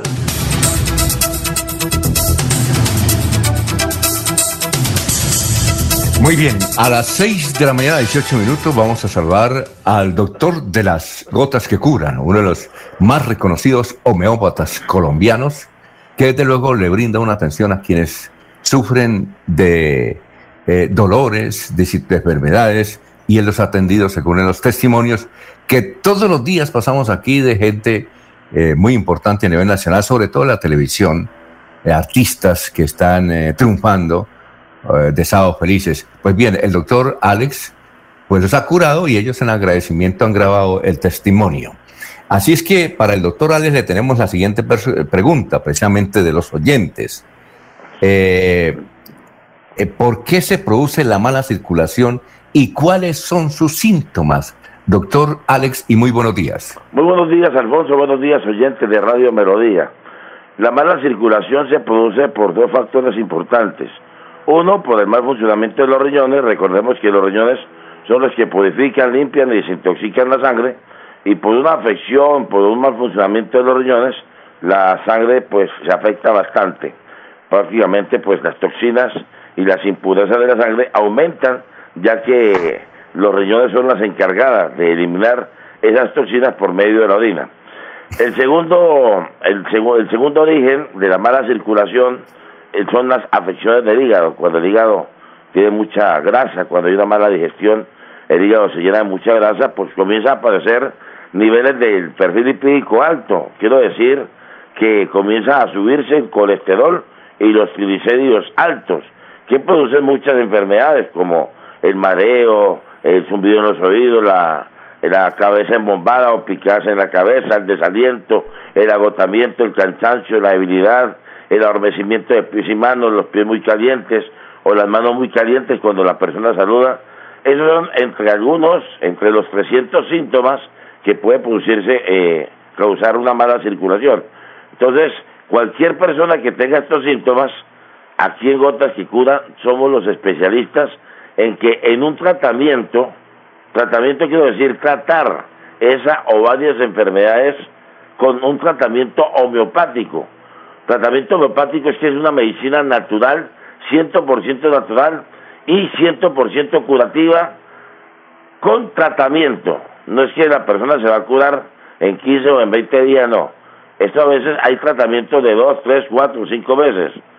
Hay de más y hay de menos, dependiendo del grado de la enfermedad. Así que estamos atendiendo sus consultas de 8 de la mañana a 8 de la noche todos los días, de lunes a sábado, atendiendo consultas por teléfono, pues la consulta presencial tiene un costo de 150 mil, pero por el tema del coronavirus no estoy atendiendo consultas presenciales. Me llaman de todas partes a preguntarme en Alfonso que si atiendo consultas presenciales y no las estoy atendiendo, puesto que algunos colegas amigos, médicos, homeópatas, han muerto con el tema del coronavirus en la ciudad de Bogotá.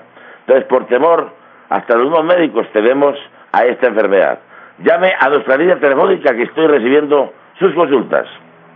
Muy bien, y este es el teléfono del el doctor Alex Alberto García, de un gran reconocimiento nacional por su servicio que le presta a la comunidad en materia de salud y como él dice es responsable, no atiende mm, consultas presenciales, además porque no tiene tiempo porque la pasa contestando el teléfono de gente que en todo el país quiere mm, aprovechar esta oportunidad. El teléfono es 635-6768. 635-6768. Uh, una señora nos preguntaba de mm, eh, un municipio de Santander que cómo haría, que ella tiene celular y cómo hacía para hablar con el doctor eh, Alex Alberto García. Muy fácil. Marque su celular 037 y luego 635-6768. Son las 6 y 22. Les saluda Julio César Galvis, el emperador del vallenato. Quiero recomendarles al mejor homeópata de Colombia, el doctor Alex Alberto García. Llámelo, no le va a cobrar la consulta. Cuéntele al doctor cuál es su enfermedad, él le comenta cuál es la medicina que usted necesita y le envía a domicilio su medicina para que usted se cure. Doctor Alex Alberto García Jaramillo, el mejor homeópata de. Colombia. Lo recomienda Patricia Silva de Sábados Felices. Hola, mi gente linda, les habla Patricia Silva del elenco de Sábados Felices. Esta es una recomendación, sí señor, para que llamen ya al doctor Alex Alberto García, el mismo dueño del consultorio Gotas que Curan. Él les dirá cuántos tratamientos necesitan y cuánto les cuesta su medicina. Todos se lo mandan a domicilio. Llame al doctor Alex Alberto García de Gotas que Curan a los teléfonos 635 67 68 y al 316-827-9046. Servicio a domicilio gratis. Oiga, Ernesto, eh, ¿usted sabe de dónde es Patricia Silva? Eh, no, señor. Eh, pero sí la ha visto en televisión, ¿no? En Sábado Feliz y todo, ¿sí? Sí la conoce, sí la reconoce, no, Muy poquito de farándula, ¿no? Sí, pero Patricia Silva es una gran humorista, trabaja en Sábado Feliz hace como más de 25 años. Ella es de San Gil, ella es de San Gil, eh, Patricia Silva. Pero, don Ernesto, hoy hace 39 años se emitió el primer programa Sábado Felices. Eh, según comenta don Alfonso Lizarazo. Alfonso Lizarazo, que es aquí. ¿Usted sabe de qué municipio es Alfonso Lizarazo? Mm, no, no, no, lo olvidé, lo olvidé, lo olvidé. Río, Negro. Río Negro. Río, eh, Río Negro. En Río Negro también es el municipio de Alonso Lizarazo. Mm, ¿Son familiares? Eh, no, no, son amigos, pero creo que no son familiares. Los dos son de Río Negro. Uno se llama Alonso y el otro Alfonso Lizarazo, ¿no? Eh, esto, le tengo una anécdota. Estábamos, eh, estamos trabajando, no sé si en Caracol o en Todelar. Entonces yo le dije a uno de los compañeros, eh, eh, llamemos esto a Alonso Lizarazo. Sí, llamemos a Alonso Lizarazo, porque en ese tiempo él estaba en el Atlético Bucaramanga. Entonces llamemos a Alonso Lizarazo y el periodista se confundió y llamó a Alfonso Lizarazo. ¿Sí? Y entonces le dije, bueno, bienvenido, gracias. Yo estaba al aire. Me dijo, ya está Alfonso Lizarazo. Y eso era a nivel nacional. Yo le dije, bueno, eh, Alfonso, ¿y cómo va el equipo? Dijo, pues invicto. No hemos perdido un partido. ¿Sí? Sí. Pero, pero dígame la verdad, ¿no? Sí, invicto. No hemos perdido un partido. Es el único equipo invicto en el mundo. No hemos perdido ningún partido. Y nos enfrentamos al que sea. Entonces yo dije, pero eh, eh, Alonso debe estar eh, bajo los... Dormido. No, imagínese.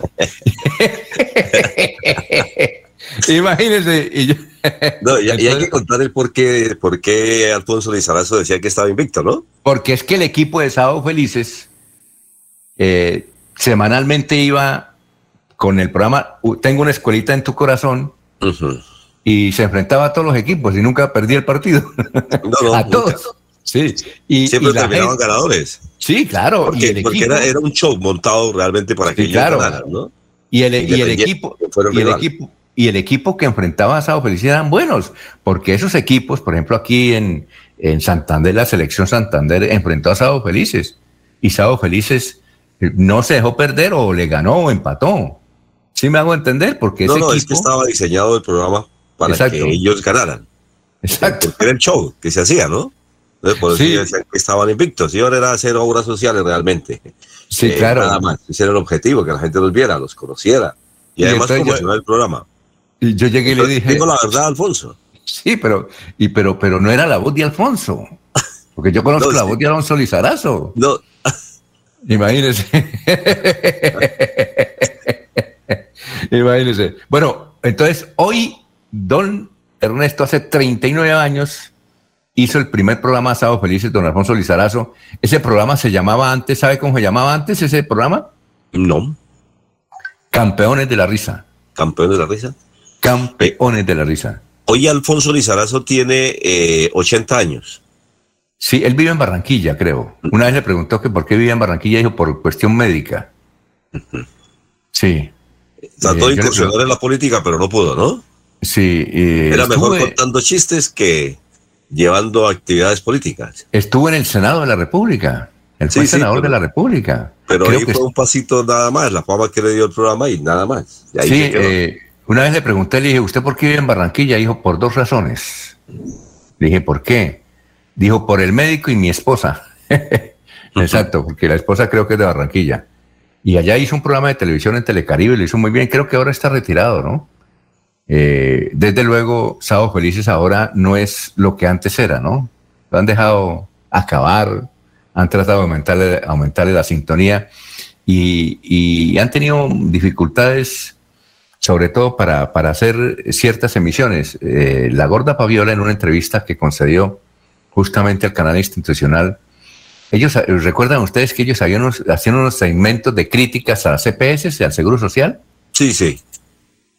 Pues el gobierno les ordenó quitar eso. ¿Vale? ¿Qué hago? Les ordenó, eso es censura. Les ordenó a ellos. Caracol es muy, muy, muy No, pegado no, al gobierno. Eso no hay hizo- necesidad de ordenarles, Alfonso. ¿Qué? ¿Ah? No, eso no hay, hay necesidad de ordenar. Por eso. Pero, Solamente pero que no se firma y ya. sí, y, sa- no. Y el gobierno no, no, no se firma ya, listo. el gobierno, este gobierno de Duque, los llamó y les dijo, eso no va más. Y no hicieron escándalo, porque eso era para, eso era una noticia para censurar. Pero ¿quién iba a hacer escándalo? No, pues imagínese, eh, si, si... ¿Quién juega con el lapicero del presidente? No, pero cualquiera hubiera podido hacer un escándalo el hecho de que un gobierno censure un programa de televisión porque hace una crítica de las EPS. No, es que no no lo censuraron, Alfonso. bueno, lo que No, no, eso, lo no, que- eso no es cierto. Eso, eso que usted está diciendo, yo, yo creería con todo el respeto, director, que eso no es cierto.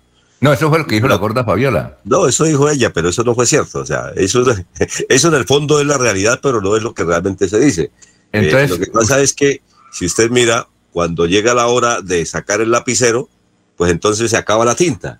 Ah, sí, claro. no tener tinta, ¿usted qué hace? Cambiar No, el sí. libreto. Sí, sí, sí, sí, sí. Pero era bueno. A mí me gustaba esa sección del Seguro Social, que le daban madera a las EPS. Pero llegó la orden, dijo la gorda Fabiola, de arriba. Llegó la orden de arriba. Entonces le preguntaron, ¿de arriba de Caracol? Dijo, no, de, de más arriba. Eso va Entonces- dando órdenes a medida que va teniendo jerarquía. Sí, sí, sí, sí, claro, claro. Ellos, Entonces eso se van mandando eh, las, las razones y ya. Sí, eh, es que hicieron un documental sobre, sobre el humor en Colombia y ahí la entrevistaron a ella y ella me- y el periodista le preguntó, digo, oye, ¿y ese, esa sección que hacía de los seguros y de las GPS, dijo, no pudimos porque hubo una orden. Entonces el periodista le preguntó de dónde, dijo, dijo de, de aquí de Caracol, dijo, no, de más arriba. Bueno, así No, es que... Y siempre ¿Cómo? va a ser así, igual.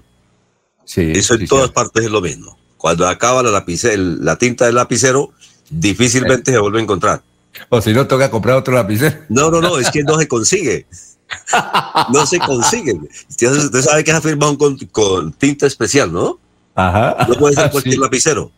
Sí, sí, sí. Entonces, cuando sí, se sí. acaba la tinta del, del lapicero, pues no se consigue. Ya es facilito. Y si no hay tinta, no se puede firmar. Y si no se firma, todo el mundo para la casa. Eso me contó una vez un periodista hace como unos 15 años, que un alcalde de Bucaramanga, mm, eh, él estaba dando como madera al alcalde de Bucaramanga y el alcalde no ordenaba la publicidad para él, ¿no? Y entonces eh, eh, el periodista se lo encontró en un cóctel y le dijo, oye, autor, ¿usted por qué no me ha firmado, ha ordenado, ha, ha ordenado que me firmen el contrato? Dijo, yo no sé, es que a veces me pongo a escucharlo a usted y voy a firmar y ya se le ha secado la tinta al lapicero. Ah, bueno, creo que usted tiene, tiene la idea, ¿no?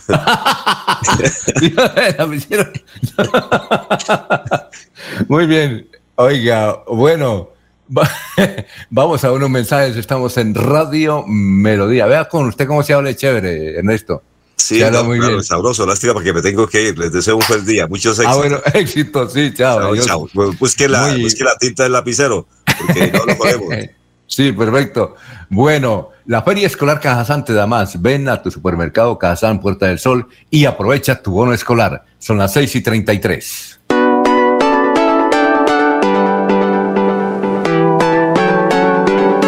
Melodía, Melodía, Radio Sin Fronteras.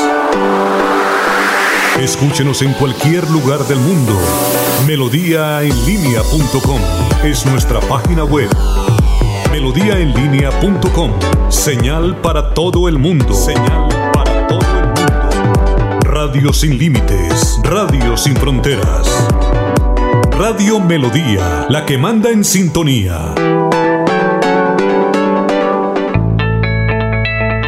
Atención, ¿sufre de la próstata o los ovarios? El doctor Roberto Delgado, urólogo, homeópata y dermatólogo, le tiene la solución para la infección renal, la impotencia sexual, la presión arterial, el estrés, si no puede dormir y tiene dolor de cintura y en las piernas. Son tres medicamentos completamente naturales por el valor de 70 mil pesos para acabar con todas estas enfermedades. Consúltenos en la calle 14 2313, barrio San Francisco en Bucaramanga o llámenos al 634 8597 634 8597 Para la construcción del Parque Tecnológico Ambiental Chocoa, integramos el entorno natural con acciones de protección ambiental, establecimiento de amplios senderos que potencien el ecoturismo, reserva natural exaltando la preservación de fuentes hídricas y áreas forestales. Veolia, renovando el mundo. La Feria Escolar Cajazán te da más. Ven a nuestro supermercado Cajazán Puerta del Sol y aprovecha tu bono escolar, descuentos, grandes opciones de crédito y muchos beneficios más. Ven y aprovecha todo lo que tenemos para ti. Garantizamos todos los protocolos de bioseguridad. Aplican condiciones y restricciones. Promoción válida hasta el 28 de febrero del 2021. Vigilado Supersubsidio. Los invitamos a sintonizar el espacio Hablando con el Abogado, de lunes a viernes en el horario de las 7 y 30 de la mañana. Un programa que le informará y le ayudará a solucionar sus problemas jurídicos, con la dirección del doctor Iván Darío Calderón, abogado egresado de la Universidad Industrial de Santander con especialización en Derecho Comercial, por Melodía, la que manda en sintonía.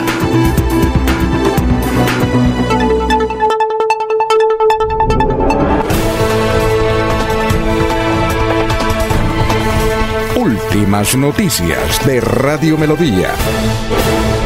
Últimas noticias por Radio Melodía 1080 AM. En Facebook Live, en YouTube y en Twitter. Por donde quiera informarse.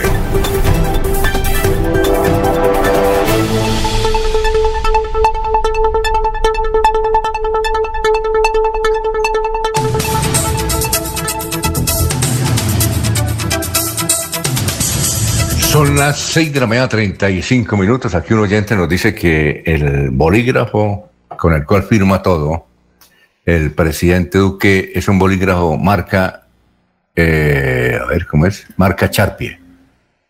Dice, Duque firma es con un Charpie. Muy bien. Bueno, él, él firma hablando de lo que dice don, don Ernesto. Oiga, eh, Laurencio, en la entrevista que hicimos ayer con Pedro Nilsson Amaya, que es el exconcejal que está liderando. Pedro Nilsson Amaya, ¿no? Mm, ¿Recuerda usted que Jorge le hizo una pregunta?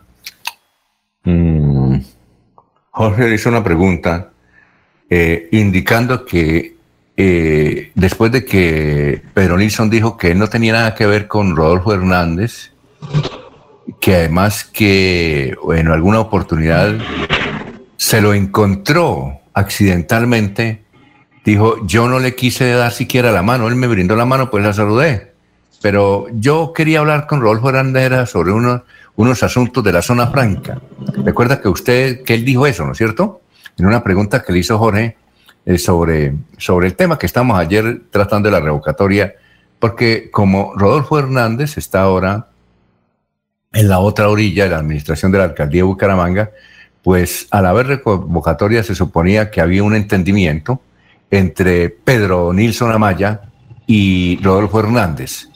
Eh, Pedro Nilsson dijo que no era cierto, pero nos han enviado un Twitter de diciembre del año pasado dice eh, que eh, Víctor, eh, que Wilson Mora, ex concejal de Bucaramanga, le hizo esta pregunta al ex concejal Pedro Nilsson, honorable ex concejal, le conocí su temperamento y su determinación de luchar contra la mentira y el populismo.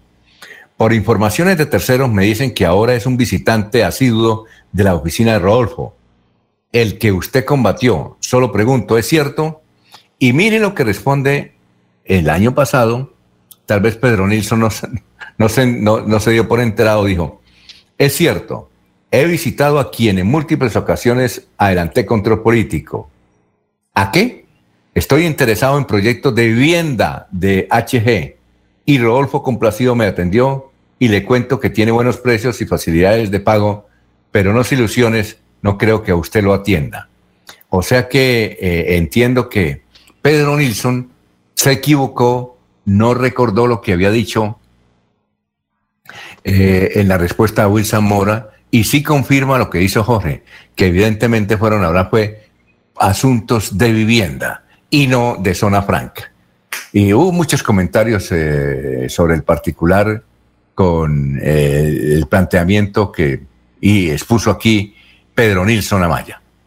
¿Cómo le parece, don, don Laurencio? Son las seis y treinta y nueve minutos. Alfonso, yo le pregunté que quién iba a financiar la consecución de las firmas, los 50 mil pesos que hay que pagarle a los jóvenes o a quien quiera salir, porque con este desempleo la gente sale a recolectar las firmas, pero hay que pagar 50 mil pesos por día o por recolector de firmas. Y él dijo, mm, pues sí, hay alguien que se requiere, pero fue por las ramas. Pero Alfonso, un importante eh, personaje de Bucaramanga me mandó el siguiente, eh, digamos, expresión. Pedro Nilsson está loco. Yo lo apoyé en el pasado, pero ahora no estoy con él. Este señor está muy loco buscando apoyo para la revocatoria. En esta ocasión no lo respaldo, según dice él. Dice, es que me parece que el alcalde Juan Carlos Cárdenas está cumpliendo. Hay que dejarlo que gobierne que está trabajando por los sectores importantes de Bucaramanga. Mire lo que va a ocurrir hoy.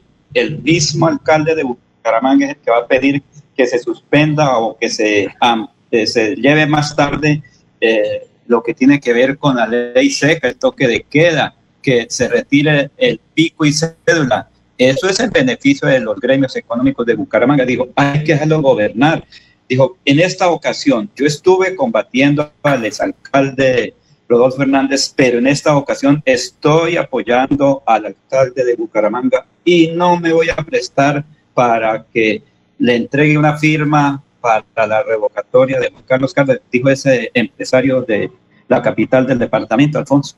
Bueno, son las 6 y 41. Don Laurencio, hoy hace exactamente 30 años se instaló la Asamblea Nacional Constituyente y escuchamos los discursos extraordinarios, históricos, eh, del presidente de la época, César Gaviria, Eh, igualmente de, de, los presidentes colegiados de la Asamblea Nacional Constituyente, Horacio Serpa, Antonio Navarro y Álvaro Gómez Hurtado.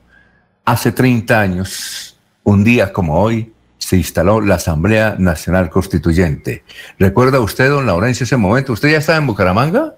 En el 1991, el 5 de febrero. Sí, señor, yo estaba. ¿Estaba ya en Radio Melodía o no? ¿O estaba estudiando? Eh, creo que sí, comenzábamos a hacer algunas actividades ahí con don Rafael Serrano Prada y con otros periodistas, Manuel Hernández Torres, con Gerardo Ramírez Ramírez. En esa parte sí, y yo tenía en esa época un programa que se llamaba Prisma Santanderiano en la emisora de Barbosa, Voz del Río Suárez. Prisma Santanderiano, ¿a qué horas? Era todos los sábados de 11 de la mañana a 1 de la tarde, con toda la información del departamento de Santander. Y don Rafael Serrano Prada me hacía unos cinco minutos de información regional. Héctor Cáceres, que está ahora en deportes en una importante cadena, me hacía un deporte bien y por lo general eh, diputados y congresistas me atendían frecuentemente aquí en Bucaramanga para hacer todo este material. ¿Y uno de los reporteros era don, eh, don Ernesto Alvarado o no? ¿Quién? ¿No? Uno de sus reporteros era Ernesto Alvarado o Eliezer Galvis, ¿no? No, no, ellos estaban, creo que en esa época Eliezer Galvis estaba en la voz de, Radio Triunfo de Boyacá o en, en Duitama trabajando, no recuerdo si en esa época Eliezer estaba aquí en Bucaramanga, pero él creo que para esa época estaba prestando sus servicios para RCN y Ernesto Alvarado estaba en Bogotá también en actividades deportivas. Bueno, don Víctor Díaz nos dice, hoy, un día como hoy, nació Daniel Santos. Daniel Santos, si estuviera vivo estaría cumpliendo años en el día de hoy, Daniel Santos. Y otro oyente, y una oyente nos recuerda que un día como hoy violó, eh, digo, murió la excelente eh, cantante y compositora Violeta Parra, cantante y compositora chilena Violeta Parra, gracias a don Renato, que nos escribe aquí de la ciudad de Bucaramanga, dice que él es un ciudadano chileno que siempre le gusta escuchar a Radio Melodía. Bueno, gracias, muy amable don Renato. Eh, también nos escuchan en el barrio La Concordia y los vendedores de la, de la Casa de la Concordia nos envían una noticia para que la publiquemos. Dice que ya finalmente el señor alcalde Juan Carlos Cárdenas ordenó una inversión de casi 4 mil millones, exactamente 3 mil 796 millones para la reconstrucción de la Casa de Mercado La Concordia. Será la mejor de la ciudad de Bucaramanga. Eh, mm, el taller de arquitectura del municipio ganador de la Bienal Colombiana de Arquitectura y Urbanismo y la Bienal Iberoamericana de Diseño será el que acabo de realizar los diseños correspondientes a la nueva Plaza de la Concordia. Muchas gracias por, la, por enviarnos este mensaje. Que bueno, Casa de la Concordia va a ser remodelada y exactamente el doctor Juan Carlos Cárdenas anunció la inversión de, siete, de 3.796 millones. Qué buena noticia. Muy amable por la sintonía ya en la Casa de Mercado La Concordia. Son las 6 de la mañana, 45 minutos. Estamos en Radio Melodía. Más adelante leeremos más mensajes de los oyentes. Recuerden, a las 7 y 30 estaremos con el abogado Iván Calderón, hablando con el abogado, así se llama el programa. Los oyentes pueden marcar los teléfonos de Radio Melodía a esa hora y hacerle cualquier pregunta que tenga que ver con contabilidad, con finanzas, con, desde luego, con, todas las clases de derecho que el doctor Iván Calderón los orienta. Son las 6 de la mañana, 45 minutos. Es momento de continuar con tus sueños. Especialízate en Derecho Constitucional en Uniciencia, con docentes magistrados, planes de financiación, posgrado interdisciplinario. Inscríbate al 630-6060, extensión 1028, y este 2021 Obtén un nuevo logro en tu vida profesional. Tu casa ahora es el lugar ideal y Cofuturo te ofrece la oportunidad de renovar los electrodomésticos y víveres fundamentales para toda la familia. Televisores, neveras, lavadoras y muchísimas alternativas para dotar tu hogar están en la calle 48, número 3333. También encontrarás motocicletas, bicicletas, computadores y celulares. Atención inmediata 322-307-0371. Cofuturo, construimos sueños de progreso.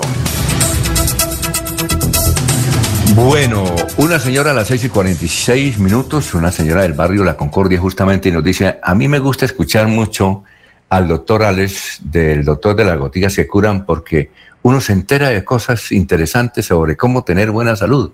Y cada vez que lo voy a escuchar, le digo a mi hija, Laura, súbale el volumen, porque va a hablar el doctor Alex. Entonces la pregunta que nos hace la señora es si las personas de gorditas, pasadas de peso, les afecta en algo tomar mucho líquido durante el día, doctor. Lo escuchamos.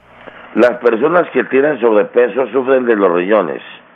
Esto hace que la persona entre más líquido tome, pues comienza a aumentar de peso, comienza a tener, aumentar de, de tamaño, de volumen la persona, porque los riñones están siempre afectados en las personas obesas, pasadas de peso. Entonces, tomar agua, tomar líquido moderadamente es importante, pero no tomar en grandes cantidades, en grandes proporciones, porque esto los va a aumentar, les va a subir de peso y todo se debe al mal funcionamiento de los riñones que siempre se presenta en las personas que están pasadas de peso. Les recordamos, amigas y amigos, que estamos atendiendo consultas por teléfono de 8 de la mañana a 8 de la noche. Estamos mandando medicina para Piedecuesta, para Girón, para Lebrija, para Barranca Armeja, para Yarima Santander, para San Vicente de Chucurí, para San Gil, para El Socorro, para Barichara, para muchos municipios del departamento de Santander y para todo el resto del país. Estamos mandando medicina eh, por y una importante empresa de transporte donde le enviamos su medicina y le llega a las puertas de su casa. El envío es gratis, la consulta es gratis, el control es gratis y la medicina está al alcance de todos. Si no puede llevarla toda, puede llevar la mitad, puede llevar una parte, pero comience usted a tomar una decisión en no seguir con su enfermedad. Todo por hoy, señor Alfonso. Buen día y buena salud. doctor, antes de que se vaya, esta pregunta es la siguiente. Se, se dice generalmente que una persona común y corriente debe tomar ocho vasos de agua al día. Los gorditos, entonces, no deben tomar. ¿Cuántos vasitos de agua al día deben tomar?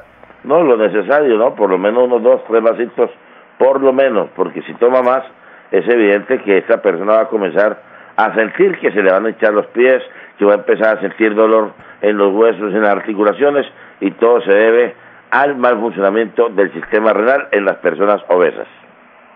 Esos son eh, los consejos de uno de los más reconocidos homeópatas del país, que tiene crédito, que son muchas las personas que él ha beneficiado.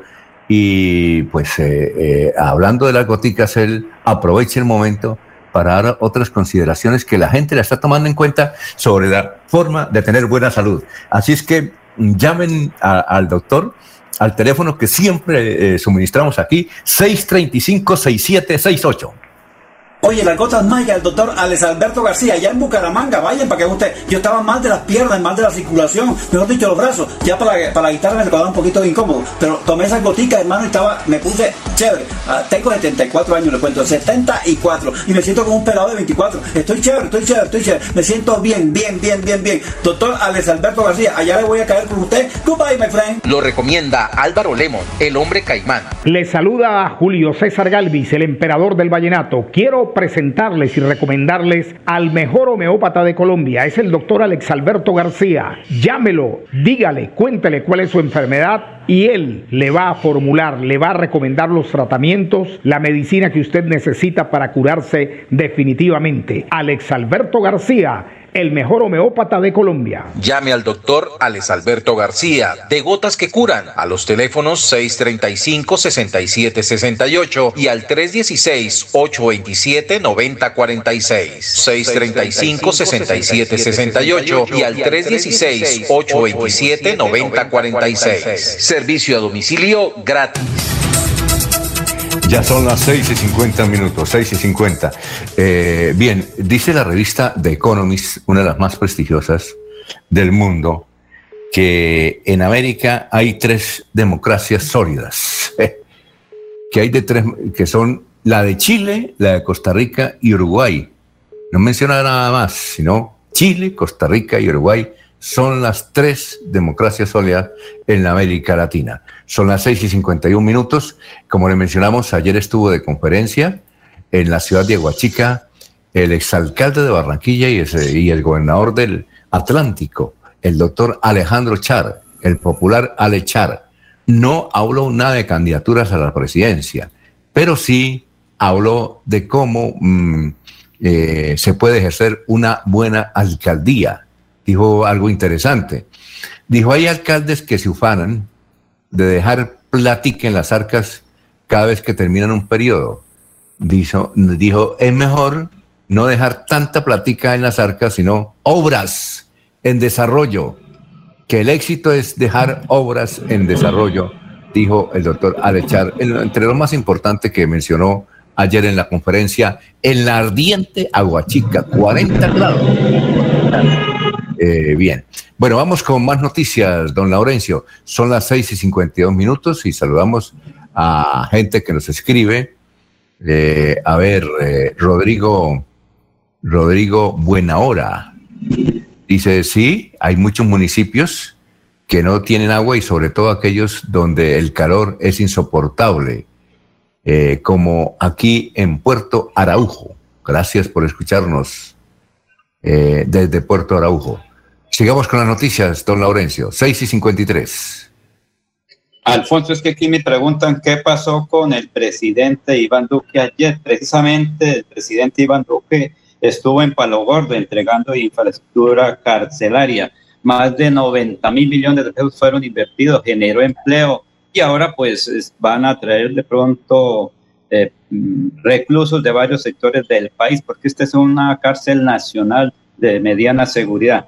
Pero escuchemos qué dice el presidente o qué dijo ayer el presidente aquí en Girón frente a la entrega de esa infraestructura y su visita a este territorio que fue acompañado también por varios ministros y en la mañana por la ministra de, de Deporte, Lina María Barrera. Estamos hoy visitando Girón, estamos visitando Santander y lo hacemos con un mensaje claro, señor ministro. Hoy estamos entregando nueva infraestructura carcelaria en Colombia. Pareciera que estas cosas ocurren todos los días, pero no. Esta es la primera vez en años que se entrega nueva infraestructura carcelaria en nuestro país. Estamos entregando esta infraestructura y estaremos también en los próximos días entregando en el departamento de Nariño otra capacidad para llevar tras las rejas a quienes pretenden atentar contra la vida, honra, bienes, derechos y libertades de los colombianos. La hoja de ruta está trazada para que en agosto del 2022 tengamos en este gobierno la mayor ampliación de cupos carcelarios de los últimos 15 años en nuestro país. Y claro, también quiero hacer un llamado a todas las autoridades. La lucha contra el delito también implica que tengamos más infraestructura pero como diría también un célebre escritor, si nosotros educamos bien a los niños, no tendremos que castigar a los adultos. Por eso la prevención es fundamental. La prevención frente a las distintas manifestaciones del delito se requiere y hace parte también de la visión que nosotros tenemos. Porque la Defensoría también está cumpliendo un papel acompañando los procesos de los reclusos, acompañando también los procesos de resocialización, mirando sus condiciones humanas. Eso se entiende y se valora. Iremos promoviendo y presentaremos en marzo la reglamentación de la cadena perpetua para violadores y asesinos de menores. Ayer dimos otro paso y fue la imprescriptibilidad de esos delitos para que quienes han cometido esos ultrajes, esos ultrajes de vileza contra los niños de nuestro país, sepan que no van a tener la prescripción como herramienta de impunidad, que vamos a ir por ellos y que los vamos a llevar tras las redes. Eso también es coherencia en la política frente al delito. Y yo espero que mi sucesor o sucesora en estas tareas también defienda la legalidad como herramienta para que todos los colombianos se sientan seguros. Y esa legalidad implica que en todo momento y lugar las autoridades locales y el gobierno nacional, así como fortalecen la seguridad, también fortalezcan toda la infraestructura para condenar a quien atenta contra el pueblo colombiano. Así que, apreciado gobernador, estamos hoy una vez más en Santander, esta mañana estábamos en Lebrija, ahora estamos en Girón y vamos ahora a Se Emprende. Aquí vemos un gobierno que está en el deporte, que está en la infraestructura, que está también en la infraestructura penitenciaria y carcelaria, que está en el desarrollo empresarial, que está también estimulando el emprendimiento de la mujer y que seguirá viniendo a Santander a responderle a esta comunidad que está en nuestro corazón. Muchísimas gracias. Muy bien, son las 6 y 57 minutos. Abogada fue golpeada por su expareja frente a su hijo en Bucaramanga. Esta es una crónica que escribe Caterine mm, Dimas. Dice, dice la información. En esta ocasión, la abogada Lady Joana Vesga denunció que su excompañero sentimental y ex suegra la siguen atormentando y agrediendo. La última agresión física que vivió Lady, la abogada, se remonta al pasado 23 de enero, cuando supervisaba el encuentro de su ex, Eric Santiago Valdivieso Quintero, con el hijo que tienen en común. De acuerdo con su relato, ellos transitaban por un parque aledaño al barrio Terrazas en Bucaramanga. Dice ella, le pedí a ese señor que usara bien el tapabocas porque estamos en pandemia y tengo que cuidar a mi hijo. Su reacción fue golpearme, cuenta la abogada. El, violento hecho quedó registrado en cámaras de seguridad del sector. En las imágenes se logra observar cuando Valdivieso Quintero, teniendo a su hijo alzado, le propina varios golpes a Vesga en la cara y posteriormente la toma del cabello para arrojarla sobre el asfalto. En ese momento, dos mujeres intentan intervenir y Eric eh, baja al pequeño para seguir su ataque contra Lady, la abogada.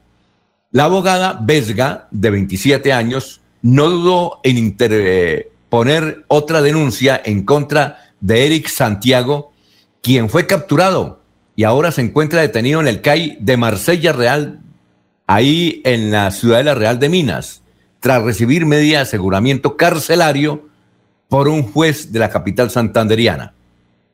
A raíz de este bochornoso y lamentable suceso, Lady también denunció a su ex suegra, Ana Belkis Quintero, Quintero Gómez, por injuria y calumnia.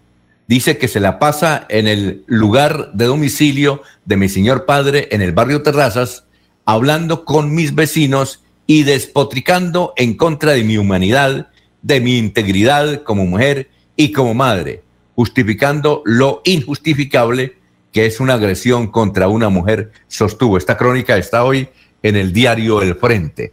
¿Qué me decía Laurencio? Que nos vamos a unos mensajes, son las seis y 59. Lo escuchamos, Laurencio. Alfonso, que también está el señor gobernador de Santander, el doctor Mauricio Aguilar Hurtado, frente a la visita presidencial. Sí, pero vamos a unos mensajes. Vamos, para no, eh, vamos a unos mensajes, y claro, vamos a unos mensajes. Eh, son las 7 de la mañana, estamos en Radio Melodía. Recuerden, recuerden, estudien Uniciencia y obtienen el 10% de descuento en tu matrícula. Aquí Bucaramanga, la bella capital de Santander. Transmite Radio Melodía, Estación Colombiana, HJMH, 1080 kilociclos, 10.000 vatios de potencia en antena, para todo el oriente colombiano.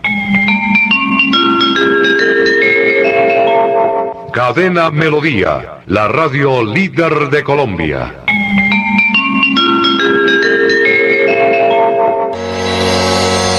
Los problemas del colon inflamado son bastante comunes en los colombianos, hombres y mujeres, siendo una dolencia de difícil tratamiento La terapéutica natural Araltel ha encontrado a través de los años de investigación un producto que ha demostrado ser útil en el tratamiento del colon. Tome el Araltel Lamevis por cuatro meses de manera constante y note usted mismo los resultados. Si ya estás en casa cuidando tu salud y la de los tuyos, no olvides que puedes tener los productos naturales Araltel a través del servicio a domicilio en tu ciudad. Comunícate en Bucaramanga al celular 315-447-1995. Recuerda, 315-447-1995. Tienda Naturista, tu vida y naturaleza en Bucaramanga. Quédate en casa, casa. Disfruta, vive, comparte, ama, aprende, juega, escucha, goza, lee, saluda, regala, responde, comprende, perdona, canta, supérate, felicita, encuentra, apoya, cree, agradece, enamórate, mejórate, trabaja, ríe, ayuda, quiere. Por ti, por tu familia, por todos, quédate en casa. Melodía, contigo en casa. Melodía, melodía. En noticias. La que manda en sintonía.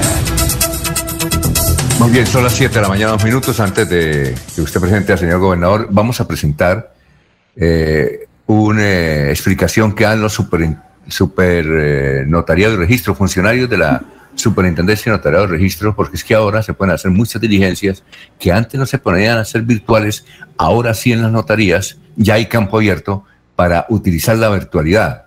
No necesariamente usted ir a la notaría, sino que pueden hacerlo desde su, de su casa, para que no salga de casa. Vamos a escuchar entonces este video con el super notario de registros en Colombia y algunos funcionarios que implican, en, en breves palabras, el método para acceder virtualmente a las notarías. Veamos y escuchemos.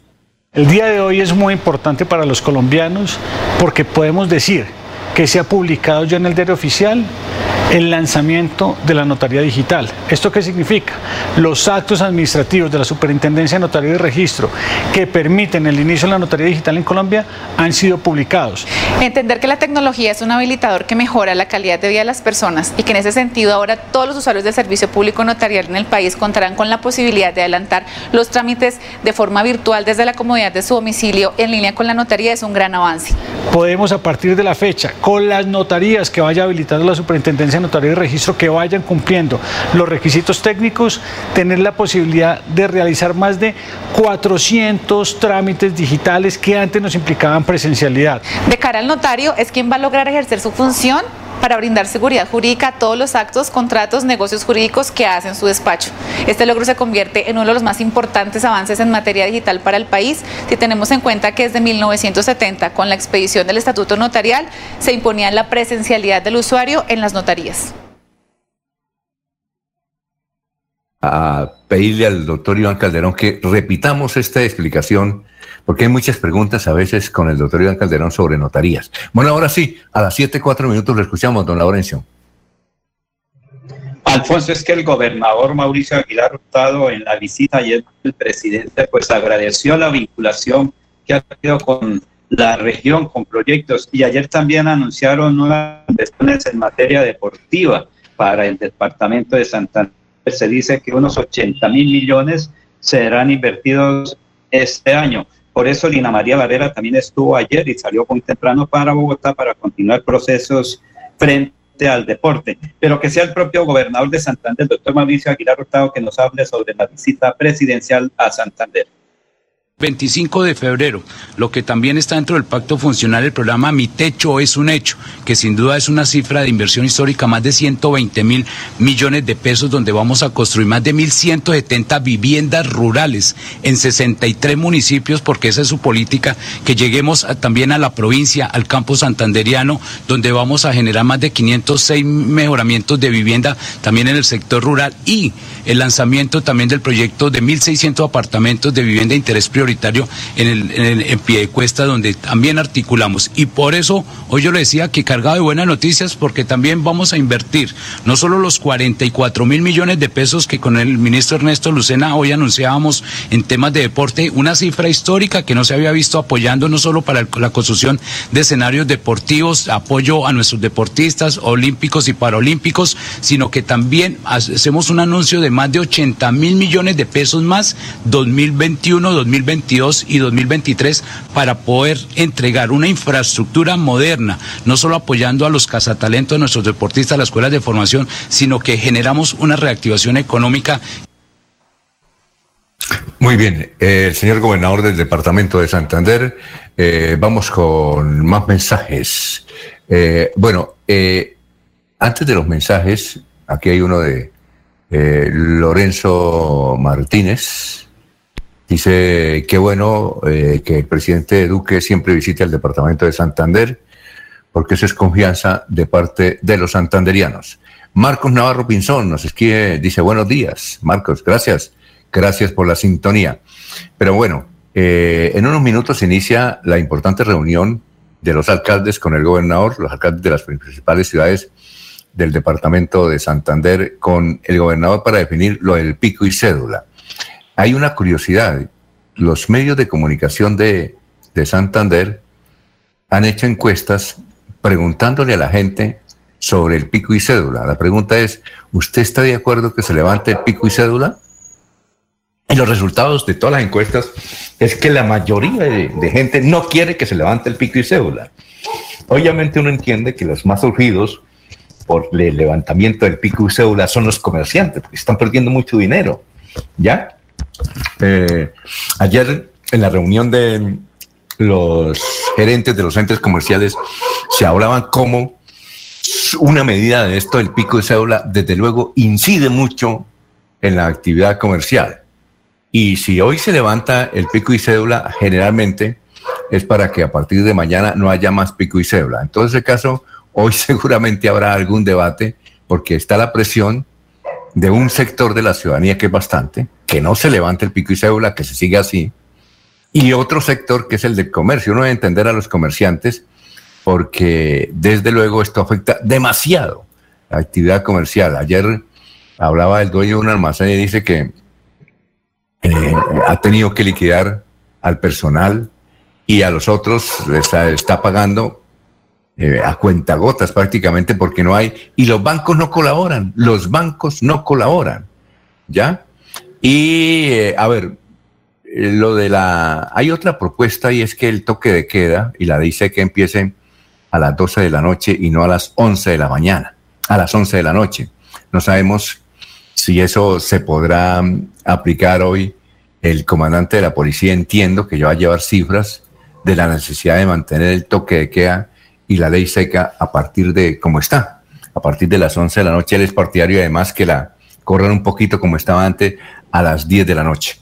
Pero según Fenalco, eh, pues según Fenalco, lo decía ayer el doctor Alejandro Almeida, más de 2.500 pequeñas empresas, eso es mucho, 2.500 empresas prácticamente están liquidadas, 2.500.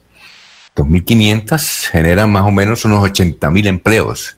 Es decir, 80.000 personas en Santander no tienen en este momento oportunidad de laborar. 80.000 empleos, eso es mucho.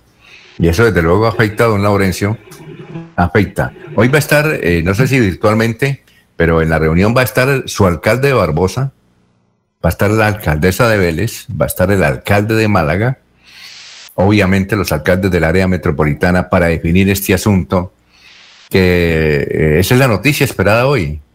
Eh, ¿Cómo queda eh, esta situación de COVID? Y no, no, y no crea don Laurencio que es solamente en Bucaramanga. En Medellín hay una presión impresionante, impresionante para que se haya más flexible, sean flexibles las medidas. Y en la ciudad de Cali, imagínense, la ciudad de Cali, pero el asunto más interesante sucede en Barranquilla. Si bien es cierto, es una de las ciudades que poco a poco ha mejorado eh, el control, allá ya no mueren tanta gente durante el día como ocurrió el año pasado. que colapsó inclusive las UCIs. Allá el nivel de ocupación de las UCIs en Barranquilla, en el Atlántico, es del 60%. Es una cifra moderada. ¿Y por qué el asunto está en Barranquilla? Porque es que resulta que estamos en pleno carnaval. Y al alcalde le tocó eh, establecer el toque de queda este fin de semana, este y el próximo fin de semana, para evitar que, como dice el doctor Héctor Mantilla, no, haga, no haya mucha guachafita, no haya mucha fiesta, mucha fiesta en, en estos sectores, porque se está promoviendo un carnaval de Barranquilla en la parte virtual. Pero el asunto es que en municipios como Soledad, Sabana Larga y todos los que quedan ahí en esa área de influencia de Barranquilla se están preparando, disque muchos eventos este fin de semana y eso es que lo, que la policía va a actuar y desafortunadamente el alcalde, el doctor Pumarejo, que tiene uno de los más altos niveles de aceptación, pues ha tenido que tomar estas medidas contra su voluntad. Es decir, que en pleno carnaval haya toque de queda. Eso no se había visto. ¿Algún comentario sobre el particular? Don Laurencio, antes de irnos Alfonso, es que... el distrito petrolero, el distrito petrolero. Don Laurencio, que usted quería comentar algo al respecto. Sí, Alfonso, es que generalmente los alcaldes de la metropolitana están presentes ahí en el puesto unificado o en el puesto de mando unificado, pero los demás alcaldes lo hacen virtualmente. Creo que el de Barbosa, Málaga, Franca Bermeja, El Socorro, San Gil, lo hacen virtualmente y otros alcaldes invitados. Los del área metropolitana, eh, sí, que recuerde que eso hay un cupo definido para asistencia. Eso no es porque las autoridades quieran, es que conforme al escenario se determina 10, 15, 20 personas, pero ahí estarán autoridades eh, policiales, el ejército, los dirigentes gremiales, entonces no alcanza el cupo para todos los alcaldes, pero la mayoría lo irá a hacer en forma virtual. El área metropolitana, sus alcaldes sí van a estar ahí pendientes de la reunión que prácticamente está para comenzar. Bueno, y, sobre esto eh, hay que tomar medidas que no son tan fuertes, porque en el Perú, por ejemplo, les voy a comentar este dato, allá se pusieron a dar mucha flexibilidad en las normas y en el Perú en este momento está viendo un toque de queda total toque de queda total. Es decir, allá nadie puede salir, solo hasta el 13 de febrero pueden salir. Es la cuarentena total y fuerte, porque en el Perú, en ciudades como Lima, eh, como Arequipa, eh, ciudades como el Callao, pues la gente está muriendo en las calles por coronavirus.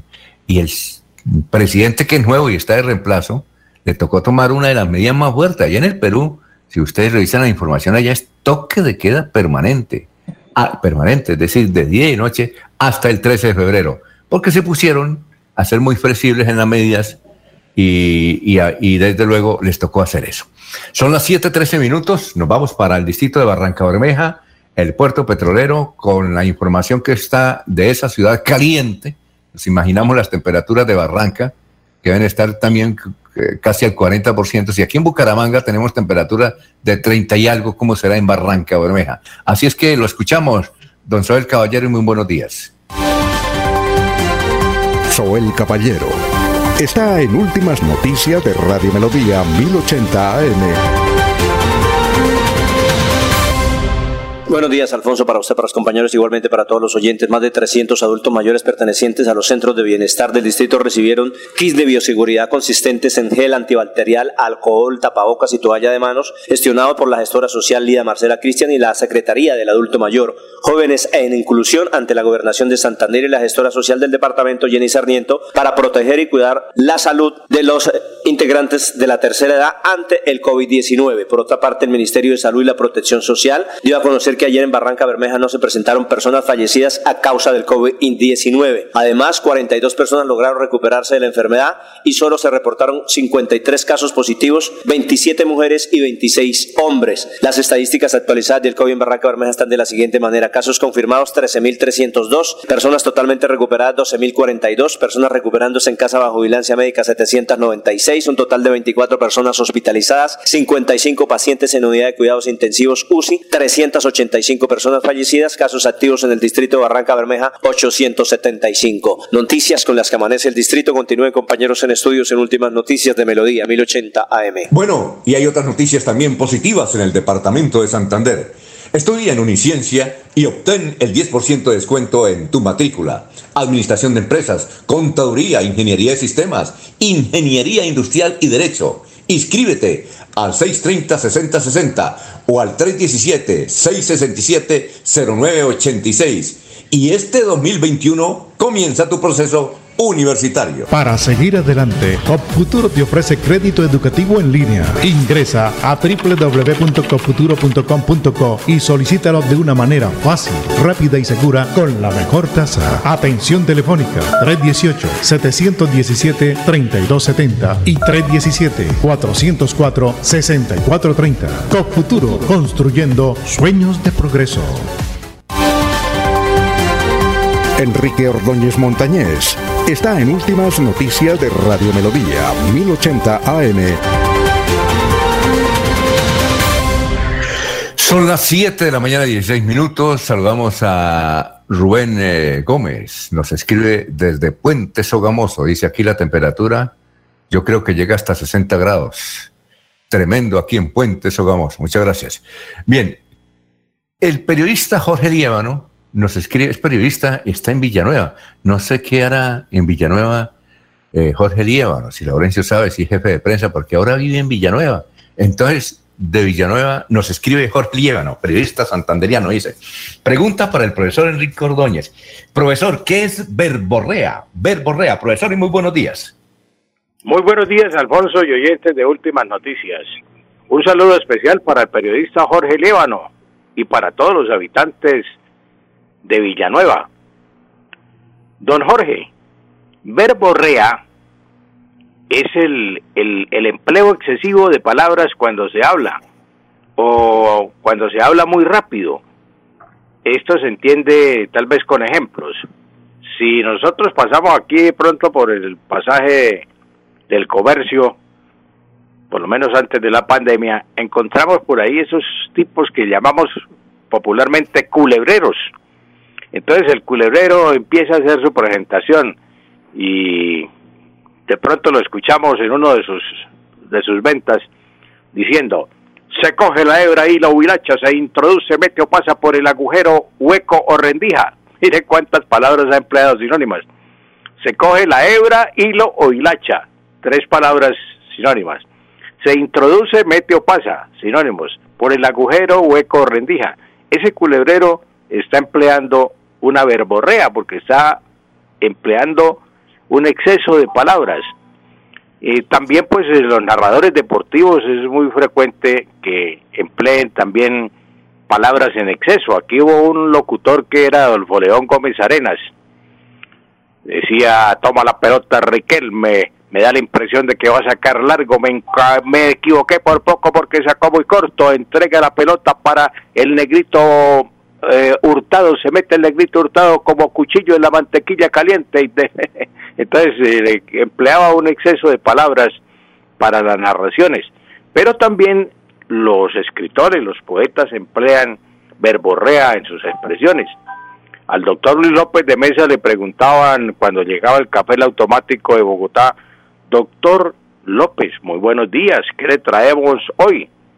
Y el doctor López de Mesa decía, sírvame en ambarino recipiente el néctar negro de los dioses blanco y en mistificación sublime mezclado con el líquido perlático de la consorte del toro. Pedía un café con leche. Muy bien, la mesera le apuntaba y ya sabía qué era. Y luego decía, ¿y qué más le traigo, doctor? Decía, tráigame de una ánfora de esas que usaban los egipcios para cargarla, un poco de ese líquido blanco y perlático que la ciencia moderna ha denominado, que calma la sed y que la ciencia moderna ha denominado H2O. Quería un vaso de agua. Entonces esa es lo que se llama verborrea, Jorge. Bueno, eh, son las 7.20 minutos. Usted hablaba de Hurtado, Leonidas Hurtado. Fue jugador del Atlético Bucaramanga en 1973. ¿Sí hablaba ¿Usted hablaba de Leonidas Hurtado? Leonidas Hurtado, sí, el negrito Hurtado. Sí, Leonidas Hurtado. Es que Leonidas Hurtado jugó en el Bucaramanga y lo recuerdo porque una vez eh, eh, me lo encontré en Guayaquil, yo estaba haciendo cola ahí, fila, y entonces él dijo, llamaron y Dionías Hurtado. Entonces, bueno, y fui detrás y dije, ¿usted es Dionías Hurtado? Y yo, claro, y yo soy de Bucaramanga. Dijo, ¡ah, qué guardados recuerdos! Sí, de Hugo varias, varias temporadas aquí en Bucaramanga. Dije, ¿y eso qué está haciendo aquí en Guayaquil? Dijo, no, yo tengo familia acá, tengo un- una hermana que tiene un almacén, entonces estoy visitando. Le dije, ah, bueno, y, y le dije, mire, yo lo admiraba a usted, yo estudiaba en esa época y Leonidas Hurtado era un jugador que corría demasiado, ¿no? El popular, Sí, era, era, la estrella bueno, del Atlético Bucaramanga. Puntero, puntero izquierdo. Sí, claro. 7.21 minutos. Amparo Díaz pregunta cuál es el árbol que se llama búcaro. Y si es cierto, profesor, que Bucaramanga lleva su nombre por ese árbol, profesor Búcaro. Sí, muy buenos días, doña Amparo, con mucho gusto. Mire, sí, el, eh, el, se supone, pues, se supone, no es eh, na- nada cierto, porque pues, se supone, es eh, historia. Se supone que Bucaramanga recibió ese nombre de árbol, del árbol de gran altura, un árbol que tenía hasta 35 metros, de flores rojas y anaranjadas, y también de frutos eh, leguminosos. Esos árboles abundaban en el sitio escogido para fundar la ciudad de Bucaramanga. Y de ahí, pues, eh, el nombre de Bucaramanga, porque había muchos búcaros. Y pues ya ese árbol ya está extinguido, ya no, ya no, no se ven esos árboles aquí en Bucaramanga, ya no hay búcaros. Hay otros árboles, por ejemplo, hay cámbulos, cantagallos, pero el búcaro está extinguido. Se acabaron los búcaros, Alfonso, pero, perdóname, Alfonso, el lunes hacíamos una nota de doña Inés de Palomino. Recuerda que hicimos una nota de doña Sí, claro, de Palomino. de la profesora. la profesora Inés de Palomino. Pues eh, habíamos guardado reserva de la eh, salud de doña Inés, ella estaba muy grave, nosotros no dijimos que estaba grave por reserva eh, que habíamos convenido con su hijo Gabriel. Lamentablemente falleció ayer en New Jersey. Ayer en las horas de la mañana falleció en New Jersey doña Inés Tirado de Palomino, la esposa de don Gabriel Palomino, que fue fundador aquí del trío Los Chitareros. Hubo un trío famoso que ellos interpretaban única, únicamente música colombiana y eran muy apetecidos en todas partes y en las emisoras los llamaban para tocar música mm, colombiana. Él trabajaba en la Contraloría del departamento y doña Inés era maestra. Ella fue primero mm, directora de la escuela Rosso Cala, que quedaba en todo el centro de Bucaramanga, en la 45 con entre 15 y 16. Y ahí recordamos que estudió Marco Aurelio Álvarez y muchas personas importantes de aquí de Bucaramanga que después fueron, he conocido hasta magistrados que estudiaron ahí en la escuela Rosso Cala. Y después fue empleada de la Secretaría de Educación, ella fue su primero supervisora de educación primaria, luego subsecretaria de educación. Terminó su carrera y sus hijos se fueron a vivir a Estados Unidos, Gabriel y Alvarito, eran dos, dos hermanos ambos también músicos. Gabriel fue integrante de la orquesta Los Alfa, con Pedro Tolosa, con Barbosa, con otros eh, importantes músicos aquí de Bucaramanga que hoy son también profesionales. Se fueron a vivir a Estados Unidos y pues doña Inés se quedó aquí sola, pero vinieron y se la llevaron y allá estaba viviendo desde hacía muchos años. Tenía 99 años. Ella no murió de coronavirus, ella murió ya por los, los achaques de su avanzada edad. Doña Inés Tirado de Palomino, muy recordada aquí en Bucaramanga por la, haber trabajado en el campo de la educación. Ella era hija también de doña Carmen de Tirado, que también era una educadora. Precisamente la vocación de maestra la heredó de su señora madre, doña Carmen de Tirado. Pasen la tumba de doña Carmen, un saludo especial para Gabrielito, para Álvaro, para todos los familiares eh, que aún residen aquí en Bucaramanga y los amigos de Gabriel, que son muchos. Gabriel y Álvaro tienen muchos amigos por su relación con la orquesta, con la música, en fin. Eh, Gabriel fue director del, de la Tuna de la, del Colegio Carmelitano de Pamplona. Él estudió y se graduó de bachiller Ah, en el ya. Colegio Carmelitano de Pamplona. Ah, bueno. pues, Ah, ah, bueno, profesor. Sí. Eh, bueno, pues se nos acabó el tiempo, profesor. ¿Cómo, dice Alfonso? Se nos acabó el tiempo, profesor. Ah, bueno, se nos acabó el tiempo. Mire cómo nos hace falta tiempo para la nota, Alfonso. Sí, claro. Muy bien, profesor. Entonces nos vemos el lunes, ¿no? Sí, Alfonso, con mucho gusto estaremos, Dios mediante, el lunes. Feliz fin de semana para todos. Y para finalizar, eh, nos escriben, así es Florida Blanca, buenos días, según el profesor Enrique Ordóñez, doña Vicky usó la verborrea para insultar. Ángela Serrano, ese cuento de los comerciantes de levantar el pico y cédula porque están quebrados no es tan cierto. Si yo necesito algo, lo compro, hoy o mañana, cuando pueda hacerlo, pero lo compro de todas formas. Muchas gracias, muy amable Laurencio, nos vemos el lunes a las 5 de la mañana. Sí, Éxitos. Si no se vayan, que ya viene hablando con el abogado, con Iván Calderón. Últimas noticias los despierta bien informados de lunes a viernes. En todas las áreas de la información regional, un periodista de Últimas Noticias registra la información en Radio Melodía 1080 AM y en melodíaenlínea.com. Director Alfonso Pineda Chaparro.